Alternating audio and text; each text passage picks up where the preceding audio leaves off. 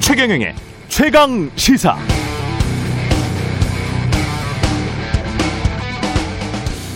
네, 2004년 총선에서 대선, 대승을 거둔 열린 우리당. 선거 후 152석을 차지해서 국회 과반을 넘겼습니다. 대통령은 노무현. 행정부와 의회 권력을 장악해서 집권 여당으로서 탄탄대로를 걷는 듯 했습니다만 부동산 가격 앙등으로 인한 민심 악화, 야당의 공세와 내부 분열이 겹치면서 2006년 지방선거에서 서울, 인천, 경기도를 모두 한나라당에게 내줬고 이후 7, 8월 재보궐 선거에서도 연패. 2007년 대통령 선거에서는 이명박 후보에게 사상 최대 표차로 참패했습니다. 더불어민주당은 2020년 총선에서 승리해서 국회 과반을 훨씬 넘게 장악하고 있는 상황. 대통령은 문재인, 부동산 가격은 앙등해서 민심은 흉흉하죠. 그래 지금까지 재보궐선거의 양상 그리고 급등하고 있는 윤석열 전 검찰총장의 지지율까지 뭔가 경험한 듯 본 듯한 느낌 기시감이 듭니다. 이런 상황에서 임종석 전 대통령 비서실장은 어제 SNS에 박원순은 정말 못 쓸 사람이었나 박원순은 내가 아는 가장 청렴한 공직자였다며 박원순 전 서울시장을 애도했습니다. 갑자기 오만과 편견이라는 영국 명작 소설 제목이 생각납니다. 이것도 대자부죠. 2006년 이후에 민주당의 연이은 선거 참패를 예견이나 하듯 유시민 의원이 그랬습니다. 2005년 11월 말이었습니다. 박근혜 이명박 씨가 대통령이 된다고 나라가 망하지는 않는다. 국민들로부터 인정받지 못하면 야당을 하는 것이고 야당 못할 이유가 없다. 지금 민주당도 그런 생각일까요? 궁금하네요.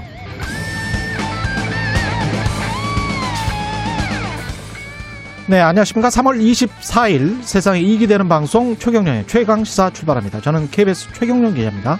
네, 최경령의 최강 시사 유튜브에 검색하시면 실시간 방송 보실 수 있고요.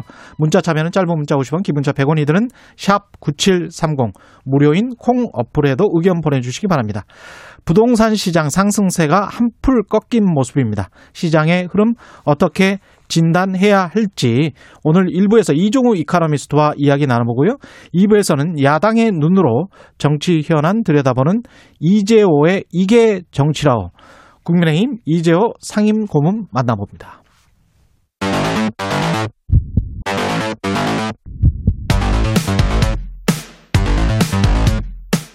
오늘 아침 가장 뜨거운 뉴스 뉴스 unboxing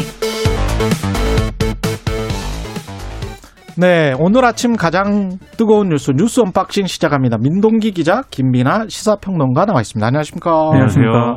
예, 오세훈 후보가 단일 후보가 됐습니다. 야권에. 5차 범위 박 낙승을 거둔 것으로 지금 알려지고 있는데요. 어제 하우영 기자랑 우리 민동기 기자랑 나왔을 때 네. 우리가 약간의 느낌, 뉘앙스를 풍겼는데 다행히도 그 풍긴 뉘앙스와 느낌이 맞아서 예측이 맞아서 네. 다행인 것 같습니다. 근데 초박빙으로 예 상이 됐었는데 예. 어, 5차 범위 박 낙승이라는 언론 보도가 일단 많은 것 같고요. 예.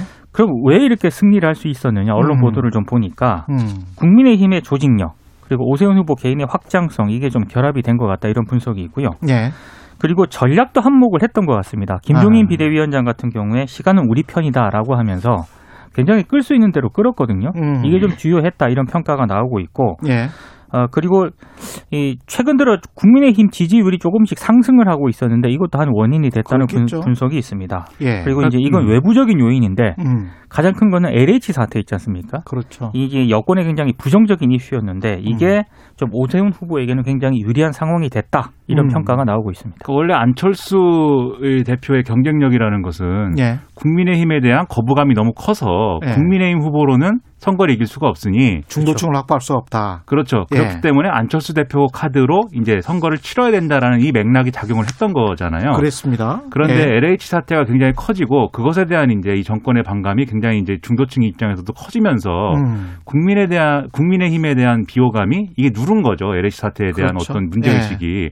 그러면 이제 안철수 대표의 어떤 경쟁력이라든지 이런 것도 국민의힘 자체 후보가 가지는 경쟁력과 비교해서 큰 차이가 없어지는 것이고 음. 그렇다고 한다면 당연히 배경과 조직이 있는 국민의힘 소속인 오세훈 후보에게 이제 유리한 국면이 조성될 수밖에 없는 거고 시간이 갈수록 이제 그러한 국면은 더 이제 강해질 수밖에 없었던 겁니다. 그래서 이제 바- 말씀하셨듯이 김종인 위원장이라든가 또 오세훈 후보 캠프도 좀 시간을 여러모로 이제 끌어서 마지막까지 단일화 시점을 좀 늦추려고 한 그런 움직임이 있었던 거고 결과적으로 뭐 그런 전략이 이제 맞아 떨어졌다 이렇게 봐야 되겠죠. 박영 선 후보 같은 경우는 좋아할까요? 뭐 싫어할까요? 이- 일단 안철수 후보가 나오는 것보다는 예. 부담일 수밖에 없고 아마 예. 박영선 후보 측도 예상했을 겁니다. 왜냐하면 음. 이 안철수 오세훈 두 사람의 단일화 국면이 계속 이어지는 과정에서도 오세훈 후보만 계속 공격을 했잖아요. 안철수 아. 후보는 상대적으로 좀 내버려 두고 그랬네요. 그건 아무래도 오세훈 후보가 이제 아무래도 올라올 것이다 이렇게 예상을 해서 음. 미리 좀 공격을 한 측면이 있을 텐데 음. 일단 어쨌든 간에 어, 조직력이래 조직력에서는 지금 집권 여당이 우위일 수밖에 없는 것이지만 안철수 후보는 조직이 상당히 이제 뭐 빈약한 그런 후보였지만 어쨌든 제1야당이라는 배경을 지금 오세훈 후보는 갖추고 있단 말이죠. 그렇기 때문에 조직 대 조직의 어떤 승부가 가능하다 이런 점에서 이제 좀 부담스러운 부분이 있고 거기다가 오세훈 후보가 사실 이제 부산급식 그 문제 때문에 사퇴 를 해서 그렇지 재선 서울시장 경력을 갖고 있는 거 아닙니까? 그렇죠. 서울시장 한 것만 한 5년 정도 되는 건데 예. 이 이력을 또 무시할 수 없는 부분이 있어서 음. 여러모로 선거 전략상에서는 상당히 좀 아, 안철수 후보, 안철수 대표보다는 좀 껄끄럽지 않나 이렇게 이제 전망을 하고 있습니다. 근데 안철수 후보도 이야기했지만 나는 전혀 허물이 없고 의혹이 없고 셀프 보상 의혹은 저쪽이 있다. 뭐 이렇게 해서 어떻게 보면 네. 민주당 입장에서는 뭔가 의혹이 있는 사람이 되는 게 좀 더 낫지 않냐? 뭐 이런 생각도 가질 법한데. 근데 박영선 후보 캠프 내에서는 예. 그런 판단보다는 일단 국민의힘이 조직력이 있지 않습니까? 조직력. 그러니까 보수층은 일단 오세훈 후보를 찍을 수밖에 없고요. 예. 어, 그 플러스 이제 오세훈 후보가 가지고 있는 그 방금 김민하 평론가가 얘기했던 음. 서울시장 경험도 있고 예. 그리고 어찌됐든 오세훈 후보가 좀 부드러운 이미지를 계속 어필을 했었거든요. 그러니까 그렇게 중도- 되면은 그것도 중도층에 어떤 어필할 수 있는. 그렇죠. 중도층으로 이제 중도층이 흡수될 수 있는 그런 요인으로 분석이 되고 있기 때문에 네. 안철수 후보보다는 오세훈 후보가 좀 까다로운 상대다라는 평가를 내부적으로 좀 하고 있었던 것으로 보입니다. 근데 전략상으로는 아마 그 내곡동 땅 투기 의혹, 예. 셀프 보상 의혹 예. 그것은 이제 계속 끌고 갈 건데 왜냐하면 1차적으로 지금 이 승부에서 사실은 박영선 후보 측의 전략이 뭐냐라고 할 때는 지금 여론조사상으로 굉장히 밀리고 있습니다. 그거 이제 움직일 수 없는 사실이죠. 그렇죠. 그렇다고 한다면 이 상황에서는 이제 원래 국민의힘에 붙어 있었던 비호감 딱지를 다시 붙여놔야 됩니다. 그러려면 음. 이, 이 오세훈 후보에게 계속해서 지금 사실 얘기하고 있는 게 예. 뭐 거짓말했다, 해명을 바꿨다, 그다음에 뭐 이런 의혹이 있다라고 하면서 이것은 마치 이명박 전 대통령 같다 이렇게 얘기를 하고 있거든요. 예. 그러니까 국민의힘에 대한 비호감의 가장 큰 비중을 차지하는 게 전직 대통령들 문제 아닙니까? 이걸 계속해서 이제 좀 remind 시키는 거죠. 그래서 아. 이명박 아바타다 뭐 이런 식으로 아. 계속 공격을 하면서 예. 이제 그 딱지를 다시 붙여놓는 것이고 거기다 더해서 이 검증 국면을 계속 끌고 가면서 예. 일종의 흑탕물 선거를 만들 겁니다. 그러니까 오세훈 아. 후보 입장에서도 계속 이렇게 검증 검증 선거로 가게 되면 오세훈 후보도 뭔가 반격을 해야 되거든요. 예. 그럼 지금 당장 이제 이게 논쟁거리가 안 되는 것도 다 끄집어내서 이제 얘기를 할 수밖에 없습니다. 그래서 이제 도쿄 뭐 이 아파트 뭐그 네. 얘기도 나오고 예. 거기에 대해서 박영선 후보가 또 이제 그 거론한 뭐 야스쿠니 뷰다 이렇게 표현한 또 야당 인물들을 뭐 고발하고 예. 이런 식으로 계속 흑탕물 선거로 가면 이게 중도층의 입장에서는 정치 혐오가 발생을 해요. 음. 그래서 서- 이 투표장에 올 수 있는 유인이 제거가 될 수 있습니다. 그러면 아. 이러한 이제 흑탕물 선거 국면에서는 이게 음. 선거 공학을 말씀드리는 겁니다. 예. 그게 좋다 싫다가 아니라 그렇죠. 이런 예. 흑탕물 국면에서는 조직표를 더 많이 동원할 수 있는 측이 유리해지거든요. 어쨌든 왜냐하면 조직표에 속하는 사람들은 흑탕물이든 아니든 투표하러 가니까. 나는 그- 근데 그 조직표라는 게 사실은 거부감이 있는 단어거든요. 저는 근데 왜냐하면 조직표라는 게 있어? 아, 진짜? 그러니까 조직 조직에서 하라면 해? 조직표를 조직을 다른 아니 그냥 각각 개인의 유권자잖아. 너무 우리가. 조직을 조직을 너무 우리 저기 뭐 폭력 조직 그러니까 뭐 이런 걸로만 아, 이해하시는 아니 것 나- 같아요. 아니 저는 이게 KBS도 조직입니다. 아니 개- KBS도 조직이긴 하지만 이게 투표는 헌법이 보장한 국민의 주권이에요. 그래서 각 개인이 그냥 행사를 하면 되는 건데 자꾸 뭐 국민의힘도 민주당도 조직이 크네 작네 뭐 이게 지금 예, 그 그러니까 조직표에서 아무리 정치공학으로 조직- 이야기를 한다고 하지만 제 가치에는 제 민주주의 가치에는 좀 반하는 것 같아요. 그러니까 조직이라는 조직- 게 예. 시키면 한다 이 문제가 예. 아니라 예. 얼마나 지지의 정도와 지지의 강도가 아. 얼마나 이제 잘 구성되어 있느냐 그 논리가 이 얘기를 하는 거죠. 그러니까 그래서 핵심 지지층이라고 그렇죠. 핵심 지지층을. 얘기하는 게 일반적으로 네. 조직표 이렇게 거론하는 건데 음. 이걸 뭐 그런 지금 그런 세상입니까? 뭐 네. 예를 들면은 지금 뭐 각 당도 거대 정당도 당원 민주주의 이런 것들을 어느 정도 이제 구성을 해서 당원의 눈치를 이제 국 회의원들과 이제 지도부가 볼 수밖에 없는 그런 세상인데 그렇죠. 지금 뭐 조직표라고 표현한다고 해서 뭐 네. 대장이 시키면 뭐 가서 투표한다 뭐 이런 예, 개념은 약간, 아니죠. 약간 좀 권위주의 냄새가 나서 네. 권위, 조직표라는 그 단어에 권위를 네. 제가 이 자리에서 권위를 박살내겠습니다. 제가 재보궐 선거 특성상 제발 그래 주세요. 예. 진행자의 권위를 제가 이 재보궐 선거 특성상 예. 투표율 상대적으로 낮거든요. 예. 그렇게 되면 핵심 지지층이 어느 정도 투표를 하느냐가 이제 가장 큰 관건이 될 수밖에 없는데 음. 그랬을 때 이제 언론 들이 동원하는 표현이 이제 조직표라는 거고요. 예. 어, 그 이제 선거가 이제 본격화되면은 1대1 음. 구도가 만약에 사실상으로 쿡 가게 되면은 그리고 이번 재보궐 선거는 많은 분들이 잘못 알고 계시는 분들이 있는데 쉬는 날이 아닙니다. 음, 그렇죠. 아, 예, 일하러 가야 됩니다. 그게 무슨 요일이 수요일이었습니까? 그렇습니다. 수요일. 그래서 투표율이 낮으면 여당에 유리할 것이다. 이런 이제 분석들을 많이 하는데 음. 아마 그것을 어느, 어느 정도 강점으로 활용할 수 있는 전략을 이제 꺼내 들 것이다. 그래서 음. 어제도 사실 박영선 후보가 많이 얘기했거든요. 예. 이명박 전 대통령에 대해서. 네, 아마 네. 그 전략으로 계속 나올 것 같습니다. 그러니까 그 논리 있잖아요. 다시 한번 말씀드리지만 그 논리, 뭐 조직표가 강해서 뭐 투표율이 낮으면 어떻게 될 것이다. 이런 인과관계랑 그 논리 구조가 네. 상당히 개인주의나 민주주의나 헌법에 기반을 둔 이런 가치로 생각해 봤을 때는 영 기분이 나쁜 논리라는 거지. 왜 인간을 그렇게 생각하냐는 거야. 제가 말씀드리고자 하는 거는 네. 너무 우리가 고답적으로 아무리 정치공학이라고 하지만 네. 좀 고답적으로 좀 구리게 좀 분석하고 있지 않나 그런 반성이 듭니다. 그러면 그럼 제가 산뜻하게 그러면 예. 산뜻하게 분석을 다시 하겠습니다. 예. 그러면 박영선 후보가 이명박 전 대통령을 거론하면서 검증 국면으로 가고 있지만 음. 매우 깨끗한 선거를 할 것이고 정책에 음. 기반한 선거를 할 것이고 예. 정책의 이슈 파이팅을 해가지고 아주 모범적인 선거 전략을 펼칠 것으로 기대가 됩니다. 그 현실성이 없는 분석. 현실성이 없어. 아니 이렇게 해도 좀 문제고 중간- 저렇게 해도 문제고 뭐 뭔가 중간쯤에 현실에 맞는 좀 고민을 해봅시다. 그러면 저도 게- 저도 잘 모르겠으니까. 게스트한테 구리다고 하고 뭐 예. 진행자의 권위가 이게 문제가 있습니다. 제가 볼 때는. 게스트한테 구리다고 그런 게 아니고 우리 전체에 뭔가 생각이 잘못된 거 아닌가 한번 그 의견 제시를 해본 그러니까 거예요. 반성하는 예. 차원에서 맞아요. 다른 어떤 표현들이 김민아 있는지 평론가한테 한 이야기 아니야. 예. 예. 한번 고민해 보도록 하겠습니다. 예, 섭섭해하지 말고요. 예. 전 세상 만사 섭섭합니다. 예. 이 그리고 이제 사법농단과 관련해서는 첫 유죄 판결이 나왔죠. 예.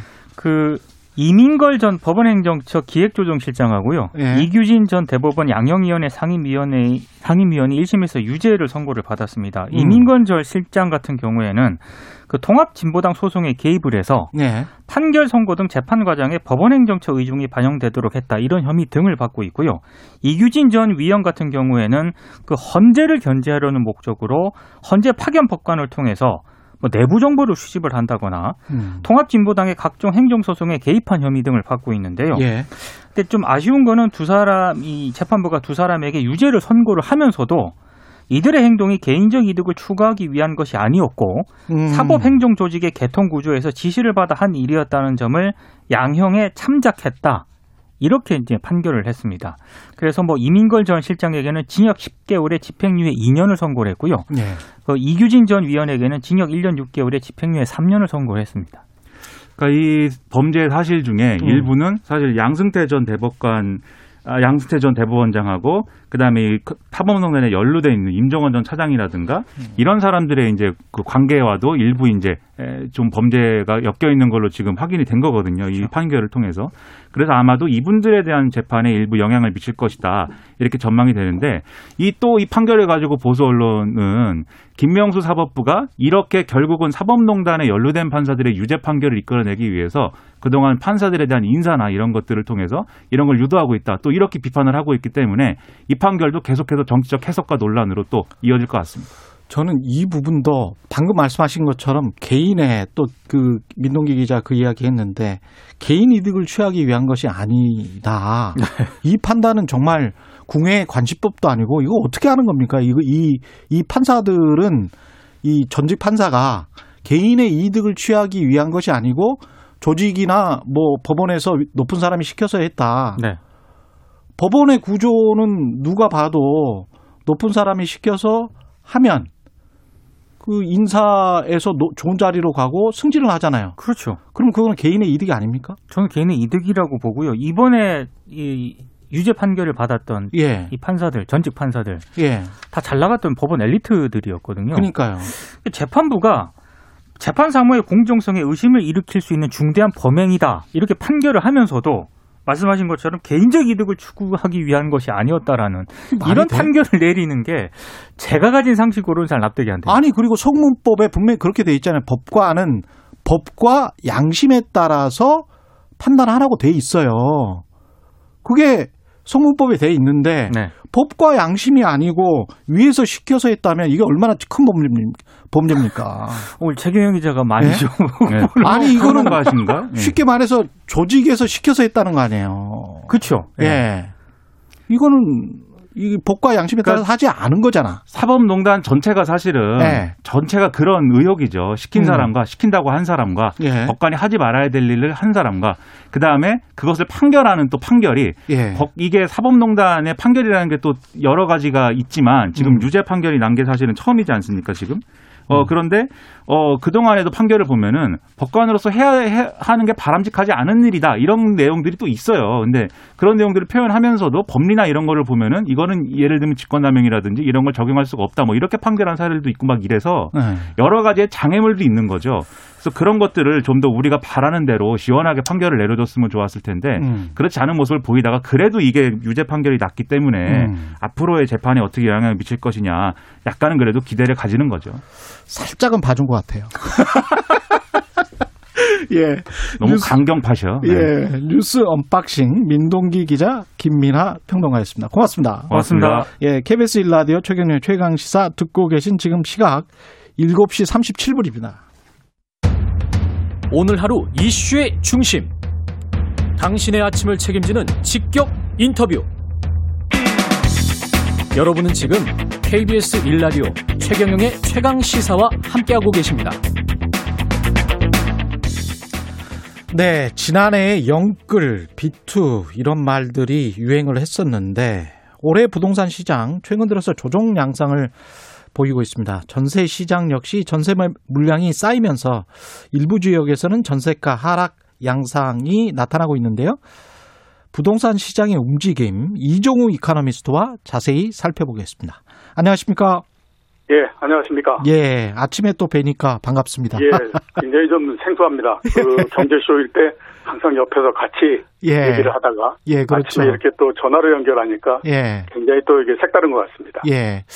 이정우 이카노미스트는 그 아시는 분들은 잘 아시겠지만 리서치 센터장을 굉장히 증권사 리서치 센터장을 오래 하셨고 그래서 오늘 그 부동산 시장은 사실은 금융과도 관련이 굉장히 큰 부분이잖아요. 예, 그렇죠. 예, 근데 이제 그런 부분들 자꾸 간과를 하기 때문에 그런 그런 부분들도 좀 잘좀 짚어주시기 바랍니다. 예, 예, 알겠습니다. 예. 일단 현재 부동산 시장 상황은 어떻게 보시나요? 예, 전체적으로 상황은 좀 상당히 안정이 되고 있다라고 봐야 될 것 같고요. 예. 그렇다고 해서 이제 가격이 뭐 하락을 한다던가 이런 거는 아니고 예, 다만 이제 그 가격의 상승률이 계속해서 떨어지고 있다 이렇게 이제 볼 수가 있습니다. 예, 우리나라에서 이 부동산에 대한 통계를 내는 곳이 여러 곳이 있는데요. 가장 권위가 있는 곳이 역시 이제 한국부동산원이지 않습니까? 예, 거기서 이제 3월 셋째 주에 통계를 냈는데요. 전국적으로 아파트 매매 가격이 0.24% 정도 올랐습니다. 음. 그게 그 전주가 0.24%, 아, 0.23% 정도가 올랐는데요. 예. 그 전주가 0.23, 24%였기 때문에 약간 하락을 한 거죠. 예. 그 상승폭이 줄어든 거고요. 음. 서울도 마찬가지입니다. 예. 0.06% 상승을 했거든요. 예. 그 전주가 0.07%였으니까 역시 마찬가지로 조금 이렇게 줄어들었다라고 볼 수 있는데 서울 같은 경우에는 어 2월 달서부터 상승률이 계속해서 지금 둔화되고 있는 상태입니다. 예. 2월 첫 주에 매매가가 0.1% 정도 상승을 했거든요. 음. 그러니까 지금이 이제 0.06% 정도니까 예. 상승 폭이 가야 한 절반 정도로 줄었다 이렇게 이제 볼 수가 있고요. 그다음에 이제 그 실거래 가격 나오지 않습니까? 예. 그 실거래 가격이 이제 그, 이 과연 어떻게 변하는가 하는 것들을 한번 보면요. 그 실거래 가격 신고한 것에서 그전 실거래 가격보다도 가격이 떨어진 비율이 1월 달 같은 경우는 18% 정도였습니다. 그러니까 100개 정도의 실거래 가격 그- 그 등록이 되면 그 중에 18개가 그 전에 실거래 가격보다도 떨어진 거였죠. 예. 근데 그게 계속해서 지금 늘어나서 3월 달은 38.8%니까 거의 어. 40% 정도 되는 거거든요. 예. 그러니까 100개 중에서 40개 정도의 실거래 가격은 그 전보다도 가격이 떨어졌다. 이렇게 음. 이제 볼 수가 있습니다. 우리가 이- 전세도 좀 마찬가지예요. 전세도? 전세도 예, 가격의 상승폭이 계속해서 줄어들고 있는 상태이거든요. 예. 그 3월 셋째 주 통계를 보면 서울의 전세 가격 상승률이 0.24%인데요. 음. 그 전주가 0.21%였어요. 그러니까 예. 상대적으로 전세 가격의 하락 그 이 하락 둔화되는 폭은 매매가보다도 훨씬 더 빠르게 그 좀 둔화되고 있다 이렇게 이제 볼 수 있겠죠. 전세가 같은 경우는 제가 지금 전세를 옮기는 상황이어서 예, 예. 다음 주에 제가 직접 경험을 했는데요. 예, 한 두세 달 사이에 1억 정도 떨어지더라고요. 예, 그렇죠. 그래 그- 저는 좀 조급해서 아 미리 구해 놓자 이래 가지고 음, 미리 구했는데 그 사이에 떨어지더만요. 예, 예. 그래서 어 이게 조금 좀 분위기가 떨어지는 분위기다. 그렇죠. 이거는 저도 실감을 하고 있어요. 예, 예, 실감을 하고 있는데 사람들이 보통 집값은 워낙 또 오르기만 한다라는 어떤 편견을 예. 가지고 있거든요. 그렇죠. 예, 예. 근데 사실은 그렇지가 않았죠. 역사적으로 보면. 예, 역사적으로 보면 그렇지가 않았죠. 예. 가격이 계속해서 올라가지는 않았고요. 예. 비근한 예로 보면 2011년도서부터 그 서울 지역의 아파트 가격이 떨어지지 않습니까? 한 몇 년 동안 떨어졌죠. 예, 그렇죠. 한 3, 4년 정도 떨어지는데 음. 그때 통계 수치만으로도 13% 정도가 하락을 하거든요. 그렇죠. 그 통계 수치가 13% 정도 하락하게 되면 예. 실제 거래는 30% 이상 떨어집니다. 맞습니다. 예. 예. 예. 그다음에 또 그 전에도 보면 예. 우리가 그 분당, 일산 이런 그 5대 신도시 만들지 않았습니까? 그렇죠. 그 발표 나고 1년 후 정도서부터 가격이 떨어지는데 음. 한 2년 동안에 걸쳐서 20% 넘게 가격이 하락하거든요. 맞습니다. 그렇기 때문에 예. 부동산 가격이 지금은 계속해서 몇 년 동안 올랐기 때문에 음. 부동산 가격은 지속적으로 계속해서 상승하는 거다라고 생각하지만 예. 그 중간중간에 보게 되면 굉장히 큰 폭으로 하락을 하고 이런 그 형태가 나오기 때문에 예. 지금도 꼭 그렇게 그 부동산은 불패다 이런 그 어, 생각을 가지면 안 되고요. 예. 제가 몇 년 전에 예. 일본의 왜 그 일본 경제 신문이라고 있지 않습니까? 그렇죠. 니온게이자 예, 신문. 니온게이자. 거기 예. 예. 그 기자하고 인터뷰를 했었는데 예. 한국의 부동산에 대해서 물어보더라고요. 그래서 예. 제가 그냥 엉겹결에 아, 그 우리나라는 부동산 불패 신화가 있기 때문에 음. 그저 가격이 그렇게 쉽게 떨어지지 않는다라고 얘기했더니 예. 일본 겨- 그 기자가 굉장히 놀라는 표정으로 예. 아니 부동산의 불패 신화라는 게 어디냐? 부동산도 가격인데 왜 예. 그게 안 떨어지냐라고 얘기하더라고요. 예. 그래서 제가 그거 옛날에 20년 전에 당신 나라에서 그렇게 그 썼던 얘기다 이 얘기를 그렇죠. 했었거든요. 예. 그러니까 부동산도 가격이 언제든지 떨어지고 할 수 있기 때문에 음. 꼭 지금과 똑같은 모양의 형태로서 진행된다라고 볼 수는 없는 거죠. 그 세대 경험이라는 게 참 무서운 것 같습니다. 특정 예, 그렇죠. 그 어떤 상승기를 어 뭐 지나친 세대, 특히 그게 한 20대 상황이라면 거기에 관한 그 강한 기억이 있기 때문에 그냥 계속 그렇게 가는 거라고 생각을 많이 하는데 사실은 여러 요인이 지금 부동산 가격에 작용을 하거든요. 제가 이제 예, 그렇죠. 금리랄지 정책 요인이랄지 가격 요인이랄지 그 좀 하나 하나씩 따져보죠. 가격 요인은 예. 어떻게 생각하세요? 지금 현재 가격이 높다 낮다 여러 가지 논쟁이 있을 수가 있는데 어떻게 생각하십니까? 글쎄 뭐 보는 사람의 그 견해에 따라서 굉장히 많이 다르겠지만 예. 어, 지금의 가격이 굉장히 과다하다라고 하는 거에 대해서는 아마 누구도 비, 그, 이, 부정하기는 좀 어렵지 않을까라는 생각이 많이 들어요. 예. 그, 서울 지역이나 이런 데를 중심으로 해서 한 4, 5년 동안에 걸쳐서 계속해서 가격이 상승하지 않았습니까? 예. 통계적으로 봤을 때에도 가격 상승률이 60% 정도 넘는 상태이거든요. 예. 그렇기 때문에 상당히 가격이 높아진 상태가 됐고요. 이제는 그 높은 가격에 계속해서 그 이 걸림돌로서 계속 걸리고 있다 이렇게 볼 수가 있습니다. 그래서 음. 지금의 상태에서 계속 그 가격이 올라가고 하는 거는 쉽지가 않고요. 어차피 예. 부동산이라고 하는 것은 덩치가 굉장히 큰 자산이기 때문에 각 개인들의 소득이 어, 떻게 되느냐 하는 걸로 것이 굉장히 중요한 거거든요. 예. 소, 결, 궁극적으로 보면 소득이 뒷받침되지 못하면 부동산 가격의 상승은 계속해서 어, 진행이 될 수 없다라고 하는 건데, 그렇죠. 에, 그게 이제 그 한계에 좀 부딪히고 있는 예. 그런 상태다라고 볼 수가 있겠죠. 연봉 1억 원을 번다고 하더라도 강남에 지금 아파트가 보통 뭐 20억 원 하니까 20년을 아무것도 안 쓰고 모아야 된다는 그런 이야기잖아요.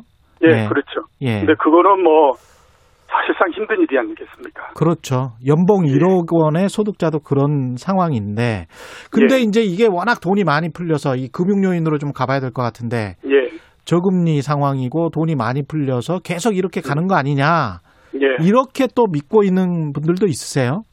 자, 그게 이제 최근에는 상당히 좀 그 변화하는 모습이 지금 되고 있기 때문에 예. 제가 봤을 때 지금 우리나라의 부동산 시장도 음. 이전의 몇 년간은 상당히 다른 상황에 지금 부딪혀 있다라는 생각이 들거든요. 예. 그러니까 이 전, 전 같은 경우를 보면 저희가 말씀하셨던 것처럼 계속해서 이제 그 돈도 많고 금리도 낮고 그렇기 때문에 사람들이 꾸준히 계속해서 돈을 빌려서 집을 사는 형태가 되다 보니까 그, 이, 뭐, 거- 그런 상태에서는 가격을 막기 위해서 공급을 늘린다든가 세금을 더 부과한다든가 한다고 하더라도 사람들의 욕망이 굉장히 큰 상태고 가격이 오른다라고 하는 기대가 너무 큰 상태이기 때문에 그게 막히지를 않는 형태가 되는 거거든요. 그렇죠. 근데 이제 지금은 보면 앞에서 말씀드렸던 것처럼 가격도 굉장히 높은 상태인데다가 음.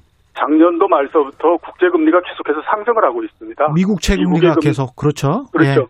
미국의 10년물 국채 수익률 이런 것이 이제 가장 낮을 때 0.4%였다가 예. 아. 최근에는 보면 1.7%까지 상승을 한 상태고요. 0.4였을 때가 한 1년 전입니까? 이게 그렇죠. 그 작년도 4월, 5월이었으니까 거의 한 1년 전 정도죠. 1년 전에 0.4였는데 지금 1.6 뭐 이런 거잖아요. 예, 1.7 이런 정도 되고요. 어휴, 우리나라의 10년물 국채 수익률도 예. 2.1% 정도 됩니다. 예. 그러면 우리나라에서 대출을 했을 때 그 결정하는 금리 자체가 은행이 발행한 채권의 수익률에다가 플러스 알파를 하는 거거든요. 예. 근데 그 국채 수익률이 올라간다라고 하면 은행의 은행채 금리도 올라갈 수밖에 없고요. 올라갈 수밖에 또, 없습니다. 예. 예, 전체적으로 대출 금리가 올라갈 수밖에 없는 형태가 되기 때문에 음. 그리고 지금 우리나라뿐만 아니라 전 세계적으로 금리가 올라가는 것이 예. 이게 일시적인 현상이 아니라 예. 이제 금리는 바닥을 치고 대세적으로 계속해서 올라가는 거기 때문에 예. 시간상의 문제일 뿐이지 지금보다도 금리가 훨씬 더 높아진다라고 볼 수밖에 없고요. 코로나 백신으로 코로나가 극복이 된다면 예. 그런 말씀이- 뭐 예. 속도가 더 빨라지겠죠. 더 빨라지고 예. 예, 그리고 올해 연말이나 내년 초 정도가 되면 아마 한국은행이 금리 인상을 본격적으로 고민을 하면서 시작을 할 가능성이 굉장히 높습니다. 정책 금리도 지금- 올라갈 수 있다. 예. 그렇죠. 지금 많이들 얘기하는 게 미국의 연준이 금리를 굉장히 낮게 갖고 가고 있기 때문에 한국은행이 금리를 올리지 않을 거다라는 얘기를 많이 하고 있거든요. 예. 근데 그거는 맞는 얘기가 아닌 게 예. 그 금융위기가 나고 미국이 처음으로 금리를 올리기 시작한 게 2015년 말서부터입니다. 그렇습니다. 그 우리나라 같은 경우에는 금융위기가 나고 1년 정도 지난 2010년도부터 맞아요. 금리를 다섯 번이나 올려버렸거든요. 맞습니다. 예. 예, 그러니까 지금도 한국은행이 그 이렇게 그 상황을 보고 있는 상태인데 음. 우리나라의 경제 상황이나 그 다음에 그 어, 기준금리의 수준이나 이런 것들을 봤을 때는 이게 너무 낮다라는 생각을 많이 하고 있기 때문에요. 예. 아마 올해 하반기 정도서부터는 금리를 올리는 것이 맞느냐 아니냐라는 얘기를 굉장히 많이 하고 예. 따르면 올해 연말이나 내년 초 정도서부터 실제적인 금리 인상에 들어갈 가능성이 높거든요. 그러니까 이제 그런 면에서 봤을 때 지금 부동산 시장을 그동안에 떠받치고 있었던 여러 가지 부분들이 상당히 좀 약해지는 형태로서 가고 있는 겁니다. 그렇죠. 근데 특히 이제 우리 같은 경우는 금리를 올릴 수밖에 없는 상황이 미국보다 더 빨리 올려야 되는 게 해외 투자 자금이랄지 이런 게 이제 환율에 또 영향을 미치니까 금리가 예, 미국의 그렇죠. 국채 금리가 계속 오르고 있는 상황에서 우리가 만약에 정책 금리를 안 올리 안 올려 버리면 그러면 해외 투자 자금이 밖으로 나가 버릴 수 있다. 그다음에 환율이 급등할 수 있다. 이런 여러 가지 국제적인 요인을 생각해서 지금 말씀을 하시는 거잖아요. 예, 그렇죠. 예. 그 달러화가 최근에 보면 계속해서 지금 강세가 되고 있는 상태입니다. 예. 다른 것보다도 미국의 금리가 계속해서 상승을 하니까 예. 여러 나라들에 있는 자금들이 미국으로 조금씩 계속해서 몰려 들어가고 있는 상태거든요. 음. 근데 미국의 금리가 지금 예상으로 10년물 그 수익률 이런 게 올해 연말 되면 2% 훨씬 넘어서 잘못하면 2.5%까지도 갈 수 있다 이런 그 생각을 어. 하고 있거든요. 예. 그 정도가 되면 이거는 뭐그 자금이 미국으로 이동하고 이러는 것들을 막을 수가 없는 상태거든요. 예. 그러면 우리나라를 비롯해서 다른 나라들 다른 나라 같은 경우에는 이걸 막기 위해서는 그 나라의 금리를 올리는 수밖에 없는 거죠. 예. 그렇게 해서 방어를 해야 되는 상황이기 때문에 예. 지금 일단 어 국제적인 그 자금 이동 이런 부분들로 봤을 때에도 어 일정하게 어느 정도의 금리 상승과 정책 금리 인상 이거는 불가피하다라고 봐야 되는 거죠. 그 지금 상황에서 무주택자 특히 청년 세대 궁금한 사람들 많을 텐데 어떻게 해야 예. 될까요? 어, 뭐, 작년, 재작년, 언론에서 많이 만든 단어가 영끌, 비, 비투, 뭐 이런 거였지 않습니까? 예. 지금에서 영끌 하는 거는 굉장히 위험합니다. 이게 음. 그, 많이들 가격이 상승하기만 한다라고 생각을 하기 때문에, 예. 뭐, 빚을 얼마든지 내 가지고 일단 그 장만을 해 놓으면 나중에 가격이 올라서 이거를 보충해 준다라는 얘기를 하지만, 예. 만약에 반대로 가게 되면요. 이건 몇 년 동안에 아무튼 인생이 굉장히 피곤해지는 형태가 되죠. 그러니까 그럼요. 내가 몇 천만 원을 빌려서 그 집을 샀는데 예. 집값은 오르지 않거나 떨어지고 대신에 내가 내야 되는 이자는 계속해서 늘어나는 형태가 되면 이거는 생활 자체가 굉장히 어려워지는 형태가 됩니다. 예. 그렇기 때문에 지금은 일단 그 부동산 가격도 굉장히 높은 상태고 계속해서 금리가 올라갈 가능성도 높고 하기 때문에 이런 모든 것들을 감안하면 지금 어느 정도 좀 일- 그, 어, 그 관망을 하시는 게 낫고요. 앞에 제가 제일 처음에 말씀드렸던 것처럼 부동산 가격이 계속해서 올라가게만 하는 것 같지만 한 번 정도 가다가 꺾이면요.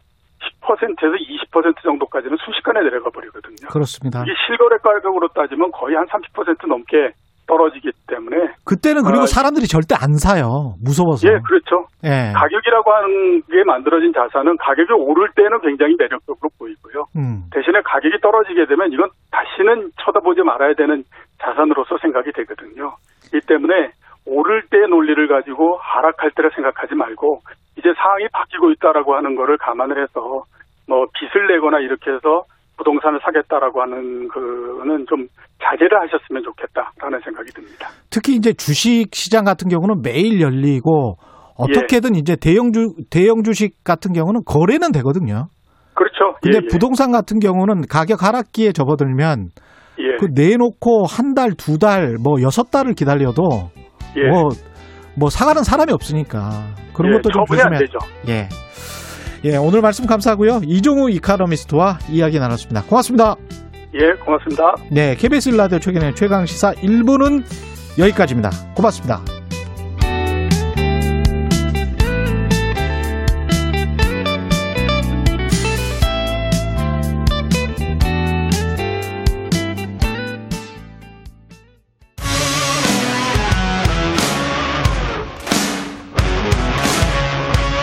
오늘 하루 이슈의 중심 최경영의 최강 시사.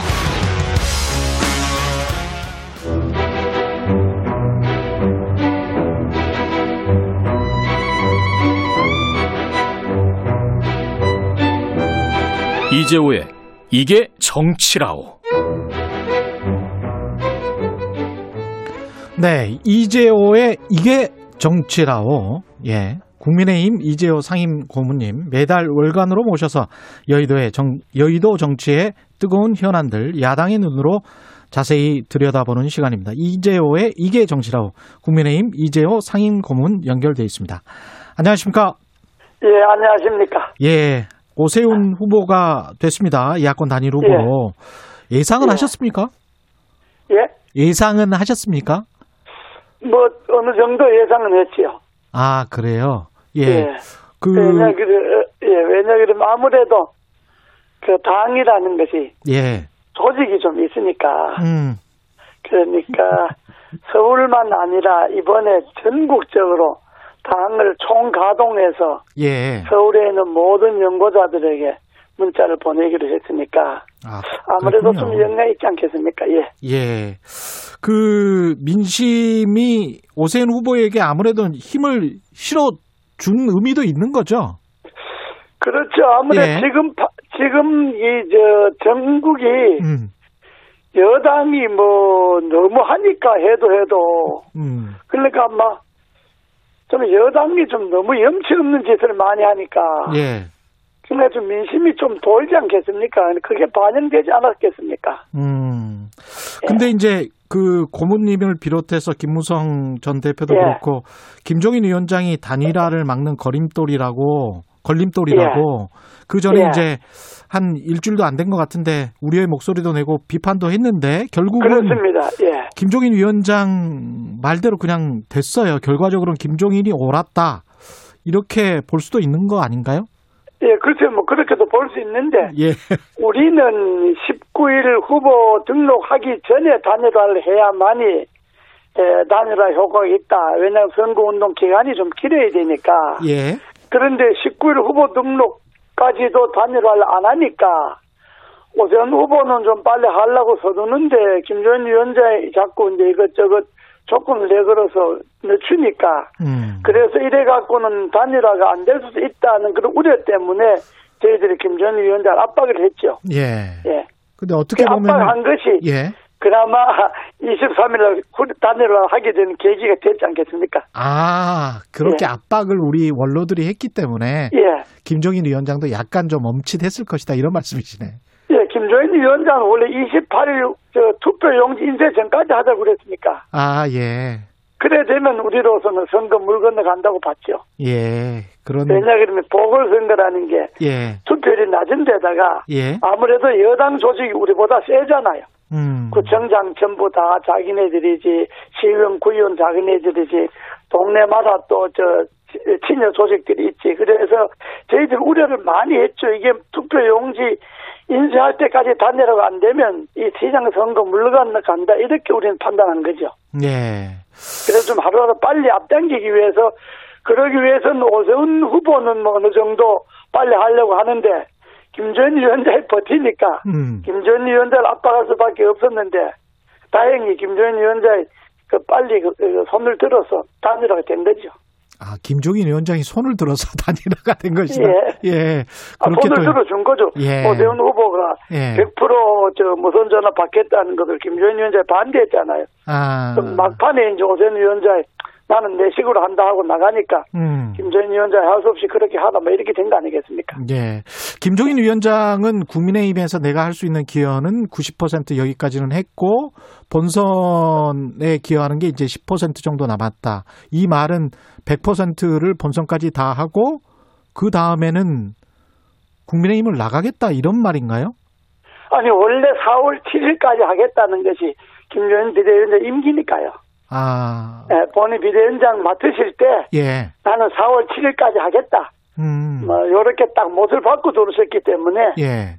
그건 뭐 시장 선거가 뭐 오세훈 시장이 되든 안 되든 관계없이 예. 에, 본인은 본인은 다른 사람에게는 약속을 지키라고 이야기하잖아요. 예. 근데 본인도 아마 약속을 지키려고 하겠죠.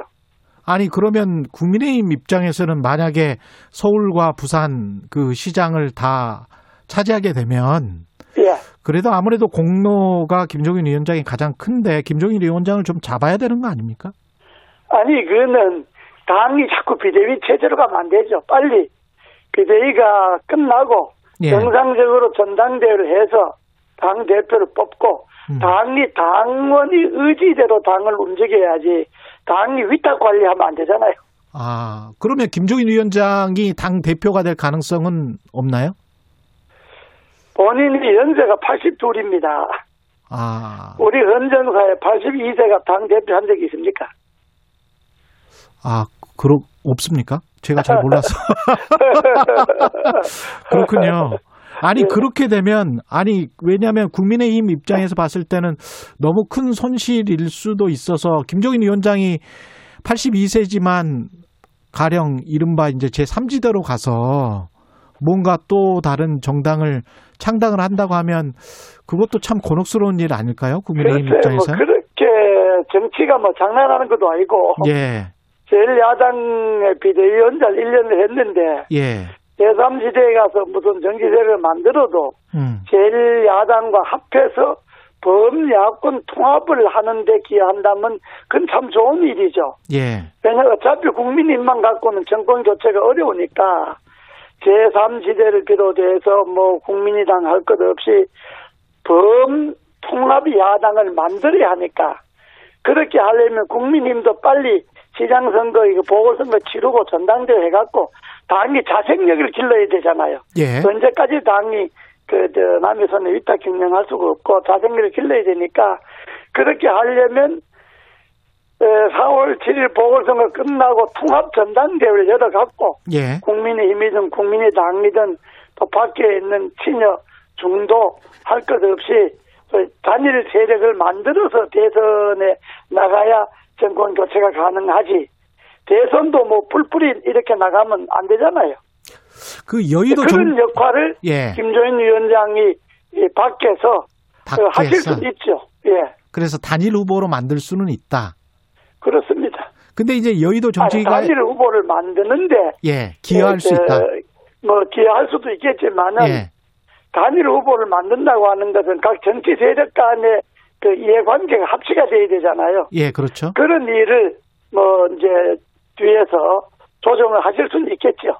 근데 그 단일 후보는 국민의힘 이름으로 나오는 단일 후보를 생각하시는 거네요. 이재호 후보님은. 아, 그렇지 않습니다. 범야권 단일 후보죠. 대선도 음. 마찬가지로. 지금 이번 시장 선거가 좋은 하나의 견본이잖아요. 이번 시장 선거에 오세훈 후보가 당선은 됐지만은 승자이긴 하지만은 사실상 야권 단일 후보 흥행을 성공시킨 거는 안철수 저 대표잖아요. 예. 안철수 대표가 대선을 포기하고 시장 선거에 뛰어들어서 국민힘 후보와 그 저 단일 후보 경쟁을 하겠다고 해서 흥행이 된 거잖아요. 예. 그러니까 결국은 이번에 오세훈 후보나 안철수 후보 둘 다 승자지요. 음. 한 사람은 다- 저 경선에 이겨서 승자고 한 사람은 야권 단일 후보 경선 판을 흥행 판을 만드는 데 기해서 승자고 그러니까 음. 둘다 승자로 봐야죠.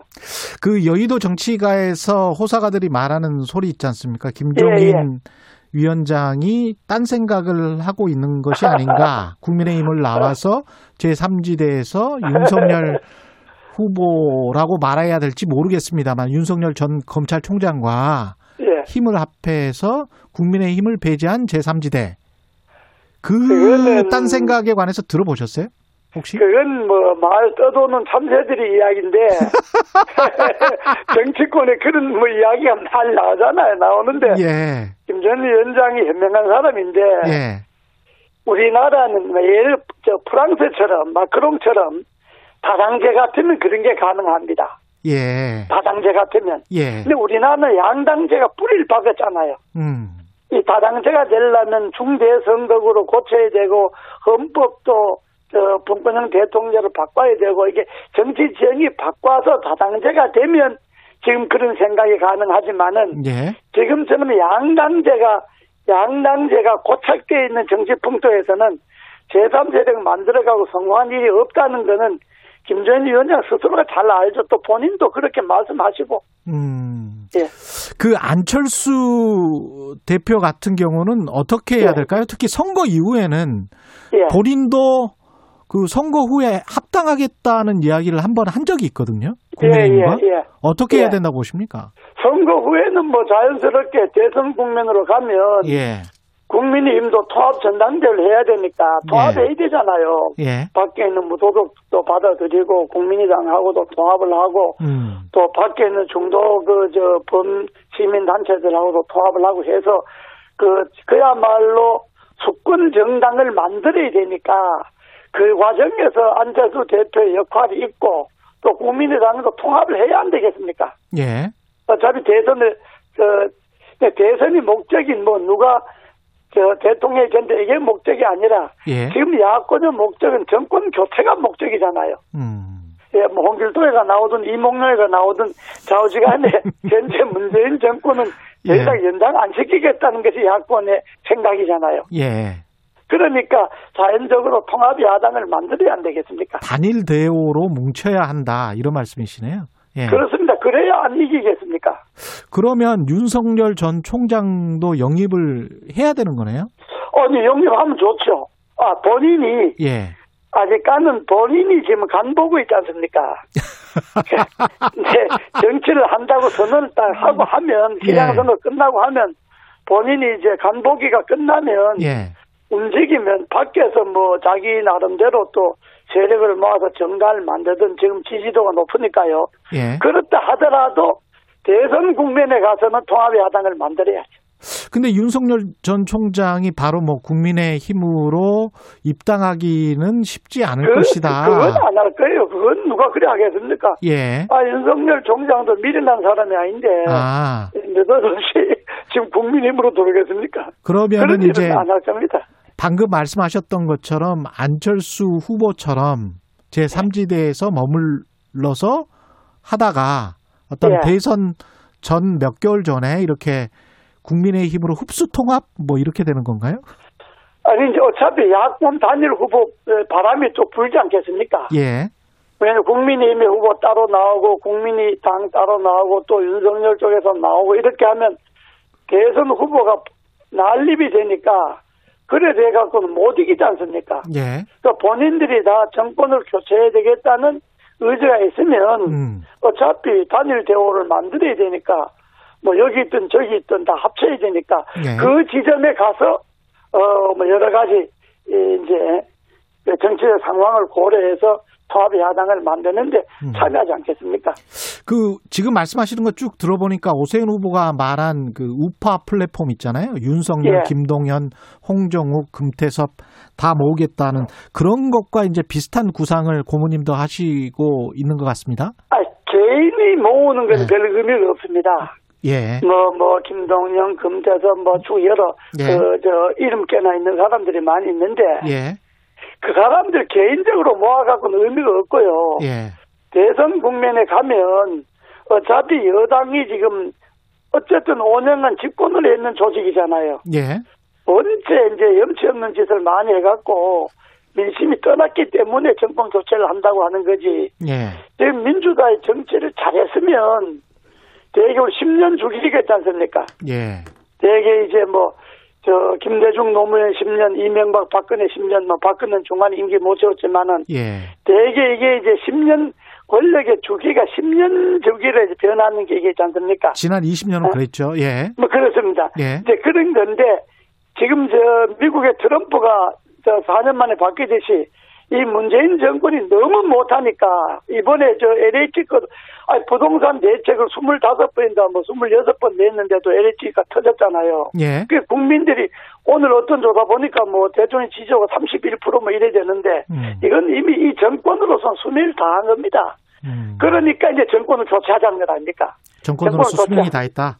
예. 그렇죠. 정권을 교체해야 되는데 음. 정권을 교체해야 되는데 또 뭐 자기 정치적 뭐 저 저 욕망이 있다 그래도 뿔뿔이 다 나도 대통령 나가겠다 해서 나오면 이게 일이 안 되잖아요.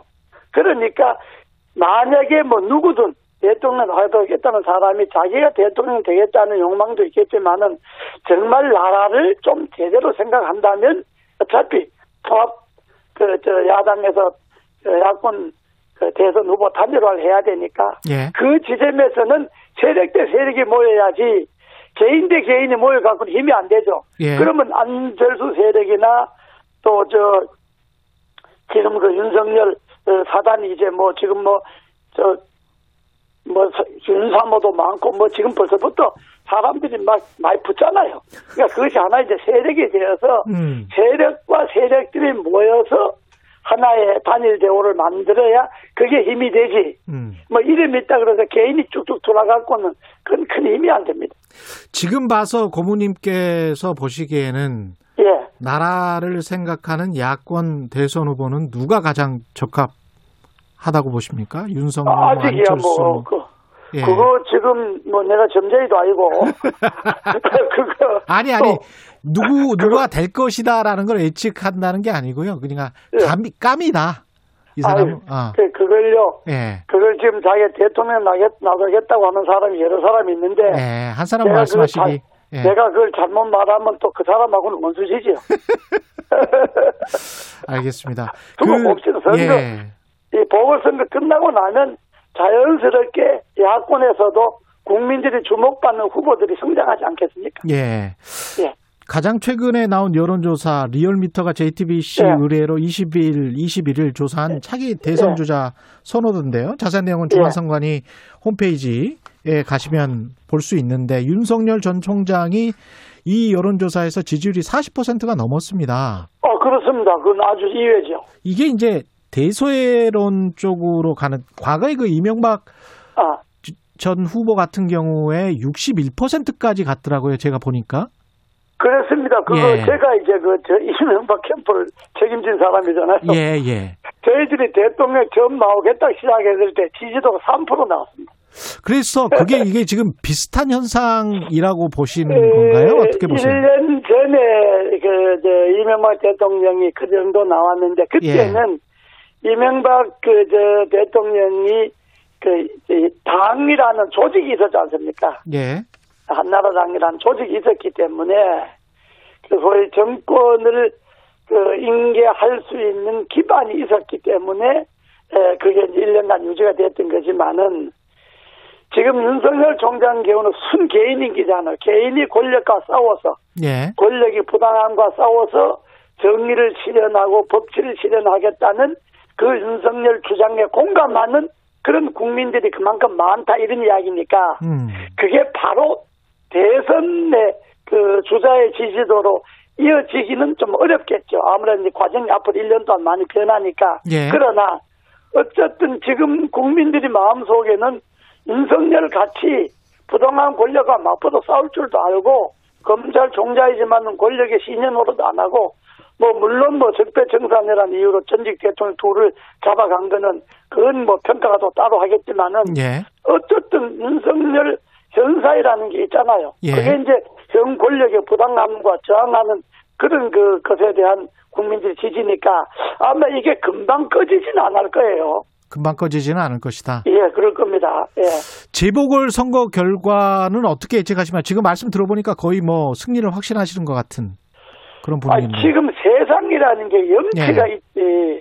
아, 민주당이 저렇게 해서 선거를 치르는데 또 민주당 지키겠습니까? 아, 그건 진짜 세상에 염치가 없지. 예. 아니, 민주당이 잘해서 보궐선거 치른다 그러면 또 몰라도 예. 아니 민주당이 그 박원순 시장 그 죽음으로 인해서 예. 또 박원순 시장이 왜 죽었겠습니까? 음.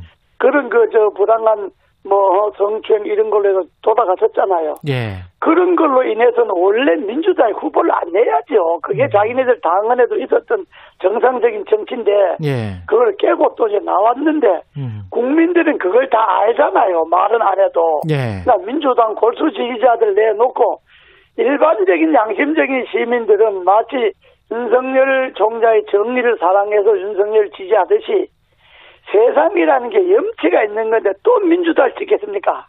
마지막으로요. 오세훈 예. 국민의힘 후보의 이른바 내곡동 땅 셀프 보상 의혹은 어떻게 생각하시나요? 그거는 지금 처음에는 전혀 그 근거 없는 이야기로 다 이야기했는데 예. 뭐 민주당 이것저것 뭐 근거를 자꾸 내니까 음. 그러니까 그거는 해명을 좀 잘 하고 해명을 근데 잘해라. 그거는 예. 해명을 잘 하면 되지만은 그건 뭐 10년 전이나 지나간 사건이고 자기가 또 한 것도 아니고 뭐 자기 처갓집이 한 건데 그걸 시장할 때 뭐 거기에 직접 관계한 일은 없는데 그걸 만약에 그게 있었다면 윤석열 그 사단이 적폐청산으로 전 정권 잡, 잡아갈 때 그때 이미 그게 드러났어야지 시큰 있다가 지금 남 시장 출마한다는 거 그걸 꺼내는 거는 일종의 네거티브로 봐야죠. 그러니까 시민들은 거기에 별로 저 영향 끼치진 않습니다. 예. 그러나 예. 오 후보는 좀 성의 있게 해면해야죠. 예. 알겠습니다. 네. 오늘 말씀 감사하고요.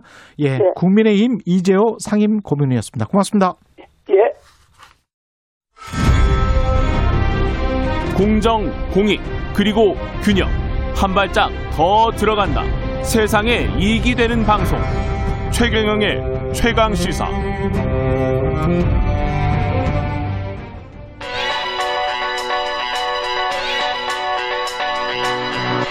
최강 시사 김한의 눈. 네, 김한의 눈 시작합니다. 안녕하십니까? 네, 안녕하세요. 예. 단일화 네. 오세훈 됐습니다. 일단 네. 야권 단일화 역대 단일화 이 시점에서 한번 우리가 살펴봐야죠. 예. 그 한국 정치의 단일화라는 프레임이 처음 등장한 건 이제 87년입니다. 그렇죠. 네, 그 예, 기억나요. 아예 뭐 기억이 안 나시는 분들도 있을 만큼 오래됐는데요. 예, 저는 기억이 아주 생생해요. 네, 이때 예. 이제 양김 단일화가 실패하면서 그렇- 그렇죠. 어, 군사 정권이 연장이 됐죠. 예. 그리고 이제 그 후에는 뭐 삼당 합당이라든지 이런 것들이 있었지만 이제 단일화 이슈는 없었는데 예. 97년 대선에서 DJP 연합이라는 게 이제 등장을 합니다. 음. 그래서 어 87년 이후에 처음으로 이제 정권 교체를 이뤄내는 예. 이때 이제 단일화를 하면서 그 JP에게 총리 자리를 약속하는 보상이 이루어지는 형태의 예. 단일화였고요. 어, 이후에 이제 가장 대표적인 단일화 사례는 이제 02년 단일화죠. 02년 대선에서 2002년. 네네 예. 그 노무현 정몽준 후보의 단일화. 예. 이때 이제 대표적인 단일화 성공 사례이기도 하지만 또 대표적으로 어, 단일화의 실패 사례로 꼽히기도 하는 야, 이런, 그러니까요. 네. 그러니까 단일화가 안 될 거다라는 예상이 지배적이었는데 단일화를 이뤄냈는데 두 후보가 예. 그때 이제 노무현 후보가 양보를 했죠. 그때도 경쟁력이냐 적합도냐 뭐 이런 음. 거를 두고 다투다가 예. 근데 투표 전날 이제 정몽준 후보가 단일화를 철회하면서 아. 단일화 효과가 어떤 방향으로 발현됐는지가 지금까지도 정치적 논쟁거리일 정도로 굉장히 좀 단일화와 관련해서는 얘기가 많이 되는 정말. 신기해요. 이때 그렇죠. 투표 결과는. 그렇죠. 예. 그거 뭐- 아무도 예상 못 했어요. 네.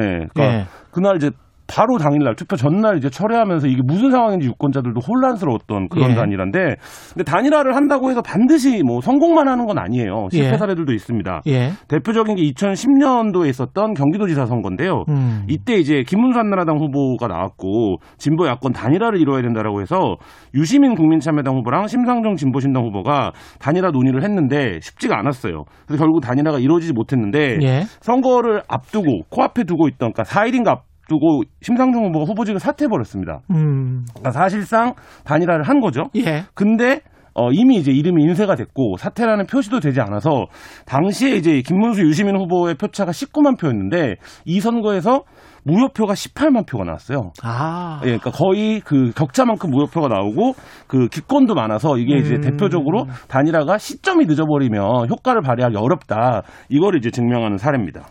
이런 수많은 그 서로 간의 갈등과 뭐 이런 실패와 이런 것들이 있었기 때문에 정의당과 민주당의 어떤 그 지지자들의 약간의 지금 네. 앙금 이것도 그렇게 생각할 수도 있겠네요. 그렇죠. 그러니까 이때도 네. 이제 몇 번이 단일화 논의에서 이제 소수 정당이 우리가 양보를 그러니까 예를 들면 경쟁력 있는 후보가 있었잖아요. 노회찬과 네. 심상정이라는.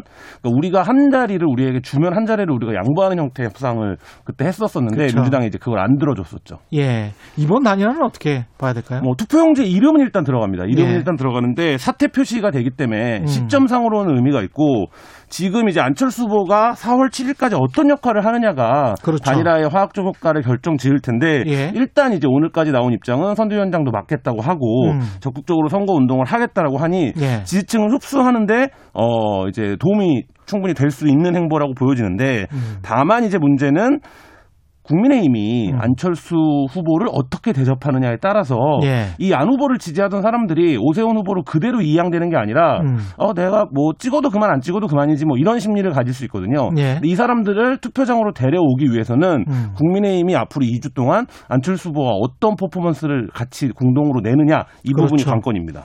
안철수 후보 같은 경우는 선거 이유가 더 궁금하기는 합니다. 사실 저는. 네, 뭐 앞으로도 계속 전진하겠다. 졌지만 잘 싸웠다. 이런 이제 내부 평가를 내렸는데 예. 4월 7일까지는 뭐 공동선대위원장을 맡아서 선거운동을 같이 하면 됩니다. 예. 근데 이후에 오세훈 후보가 당선이 되던 당선이 되지 않건 예. 야권발 정계 개편이 이제 있을 텐데 대선을 앞두고 예. 어, 이 부분에서 안 후보가 여전히 영향력을 발휘할 수 있을 것이냐 이게 이제 주목이 되고요. 1차적인 관건은 음. 이제 합당을 하겠다라고 얘기를 했잖아요. 예. 그럼 결국에 국민의힘 안에 들어가서 이제 활동을 하겠다라는 얘기인데 예.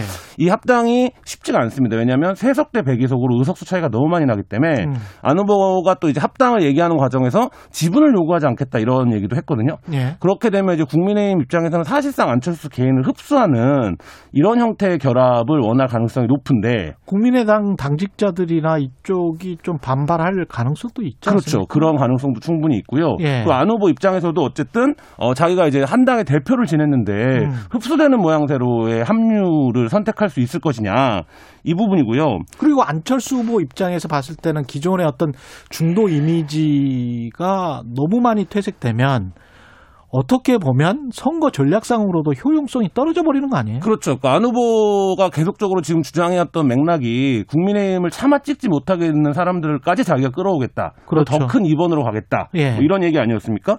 근데 이렇게 하려면 어 현실적으로는 바깥에 있는 게 유리합니다. 선거 막판까지. 그러니까. 네. 근데 이 바깥에는 또 다른 강자가 있죠. 윤석열 전 검찰총장이었습니다. 아, 예. 그러면 안 후보가 제3지대를 끌고 가면서 윤석열 전 총장과 경쟁을 하면서 음. 어쨌든 본인 중심으로 구심력이 발휘되도록 판을 짤 수 있겠느냐 예. 이런 부분이 이제 향후 대선까지 좀 지켜봐야 할 대목인 것 같습니다. 그 김종인 비대위원장이 마지막에는 덕담을 해줬지만 네. 굉장히 좀 마지막에 덕담을 했나요? 마지막에 덕담 네. 해줬어요. 마지막에 덕담 해줬는데 네. 굉장히 좀 미워하는 듯한 그런 느낌을 많이 받았잖아요. 뭐, 안철수 그 대표도 예. 그 태극기랑도 연대하겠다 이런 얘기도 했는데 그런 말까지 했죠. 예, 근데 김종인과는 그럼 연대가 가능한 것이냐 이 부분에서는 회의적인 시선도 좀 있는데요. 예. 애초에 이제 둘 사이에 구원이 한 10년 된 예. 구원이 있다니까 예를 들면 정치적으로 좀 안철수 후보가 미숙하다라는 게 김종인 비대위원장의 기본적인 시선인 것 같고 예. 그러니까 정당 정치의 체질이나 질서에 좀 안 어울리는 정치인이다 음. 이렇게 좀 보는 것 같고 예. 안 후보 입장에서도 지속적으로 나를 이제 말하자면 미워한다 이런 이제 인상을 충분히 어, 받을 수 있기 때문에 예. 근데 여기서 관건은 이겁니다. 서울시장 선거 끝나고 예. 김종인 비대위원장이 어떻게 될 것이냐가 관건이에요. 그러니까 예를 들면 이겨서 그쵸. 예. 김종인의 성과로 남아서 예. 김종인 체제가 이어진다라고 하면 김종인 위원장은 계속 안, 안 후보 어쨌든 불편한 관계를 유지해 가- 갈 가능성이 높기 때문에 아니 이겨 이긴다고 하더라도 김종인 대표가 거기 김종인 위원장이 대표로 그냥 계속 있을까요? 아니면 나갈까요? 그 어떻게 생각하세요? 김종인 비대위원장은 가겠다라는 입장을 여러 나- 번 예, 나가겠다는 나가겠다라는? 입장을 했는데 예. 결국 김종인 비대위원장이 사라진 보수가 리더십을 확- 그럼 누가 누구로 끌고 갈 거냐 예. 이 부분에서 지금 답이 없거든요. 그쵸. 그리고 어. 이 선거를 이기게 된다면 예. 굉장히 오랜만에 승리를 하게 되는 겁니다. 국민의힘 입장에서 예. 예. 그렇기 때문에 대선까지 김종인 체제로 그냥 가자 이런 추대 목소리가 충분히 나올 수 있다고 봅니다. 어떻게 될지 참 네. 흥미롭습니다. 대선 아니 그 재보궐 선거 이유가 더 흥미롭네요. 예, 김한의 눈이었습니다. 감사합니다. 네, 감사합니다. 네, KBS 일라디오 최경의 최강 시사 2부는 여기까지고요. 일부 이 일부 지역국에서는 해당 지역 방송 보내드리겠습니다. 고맙습니다.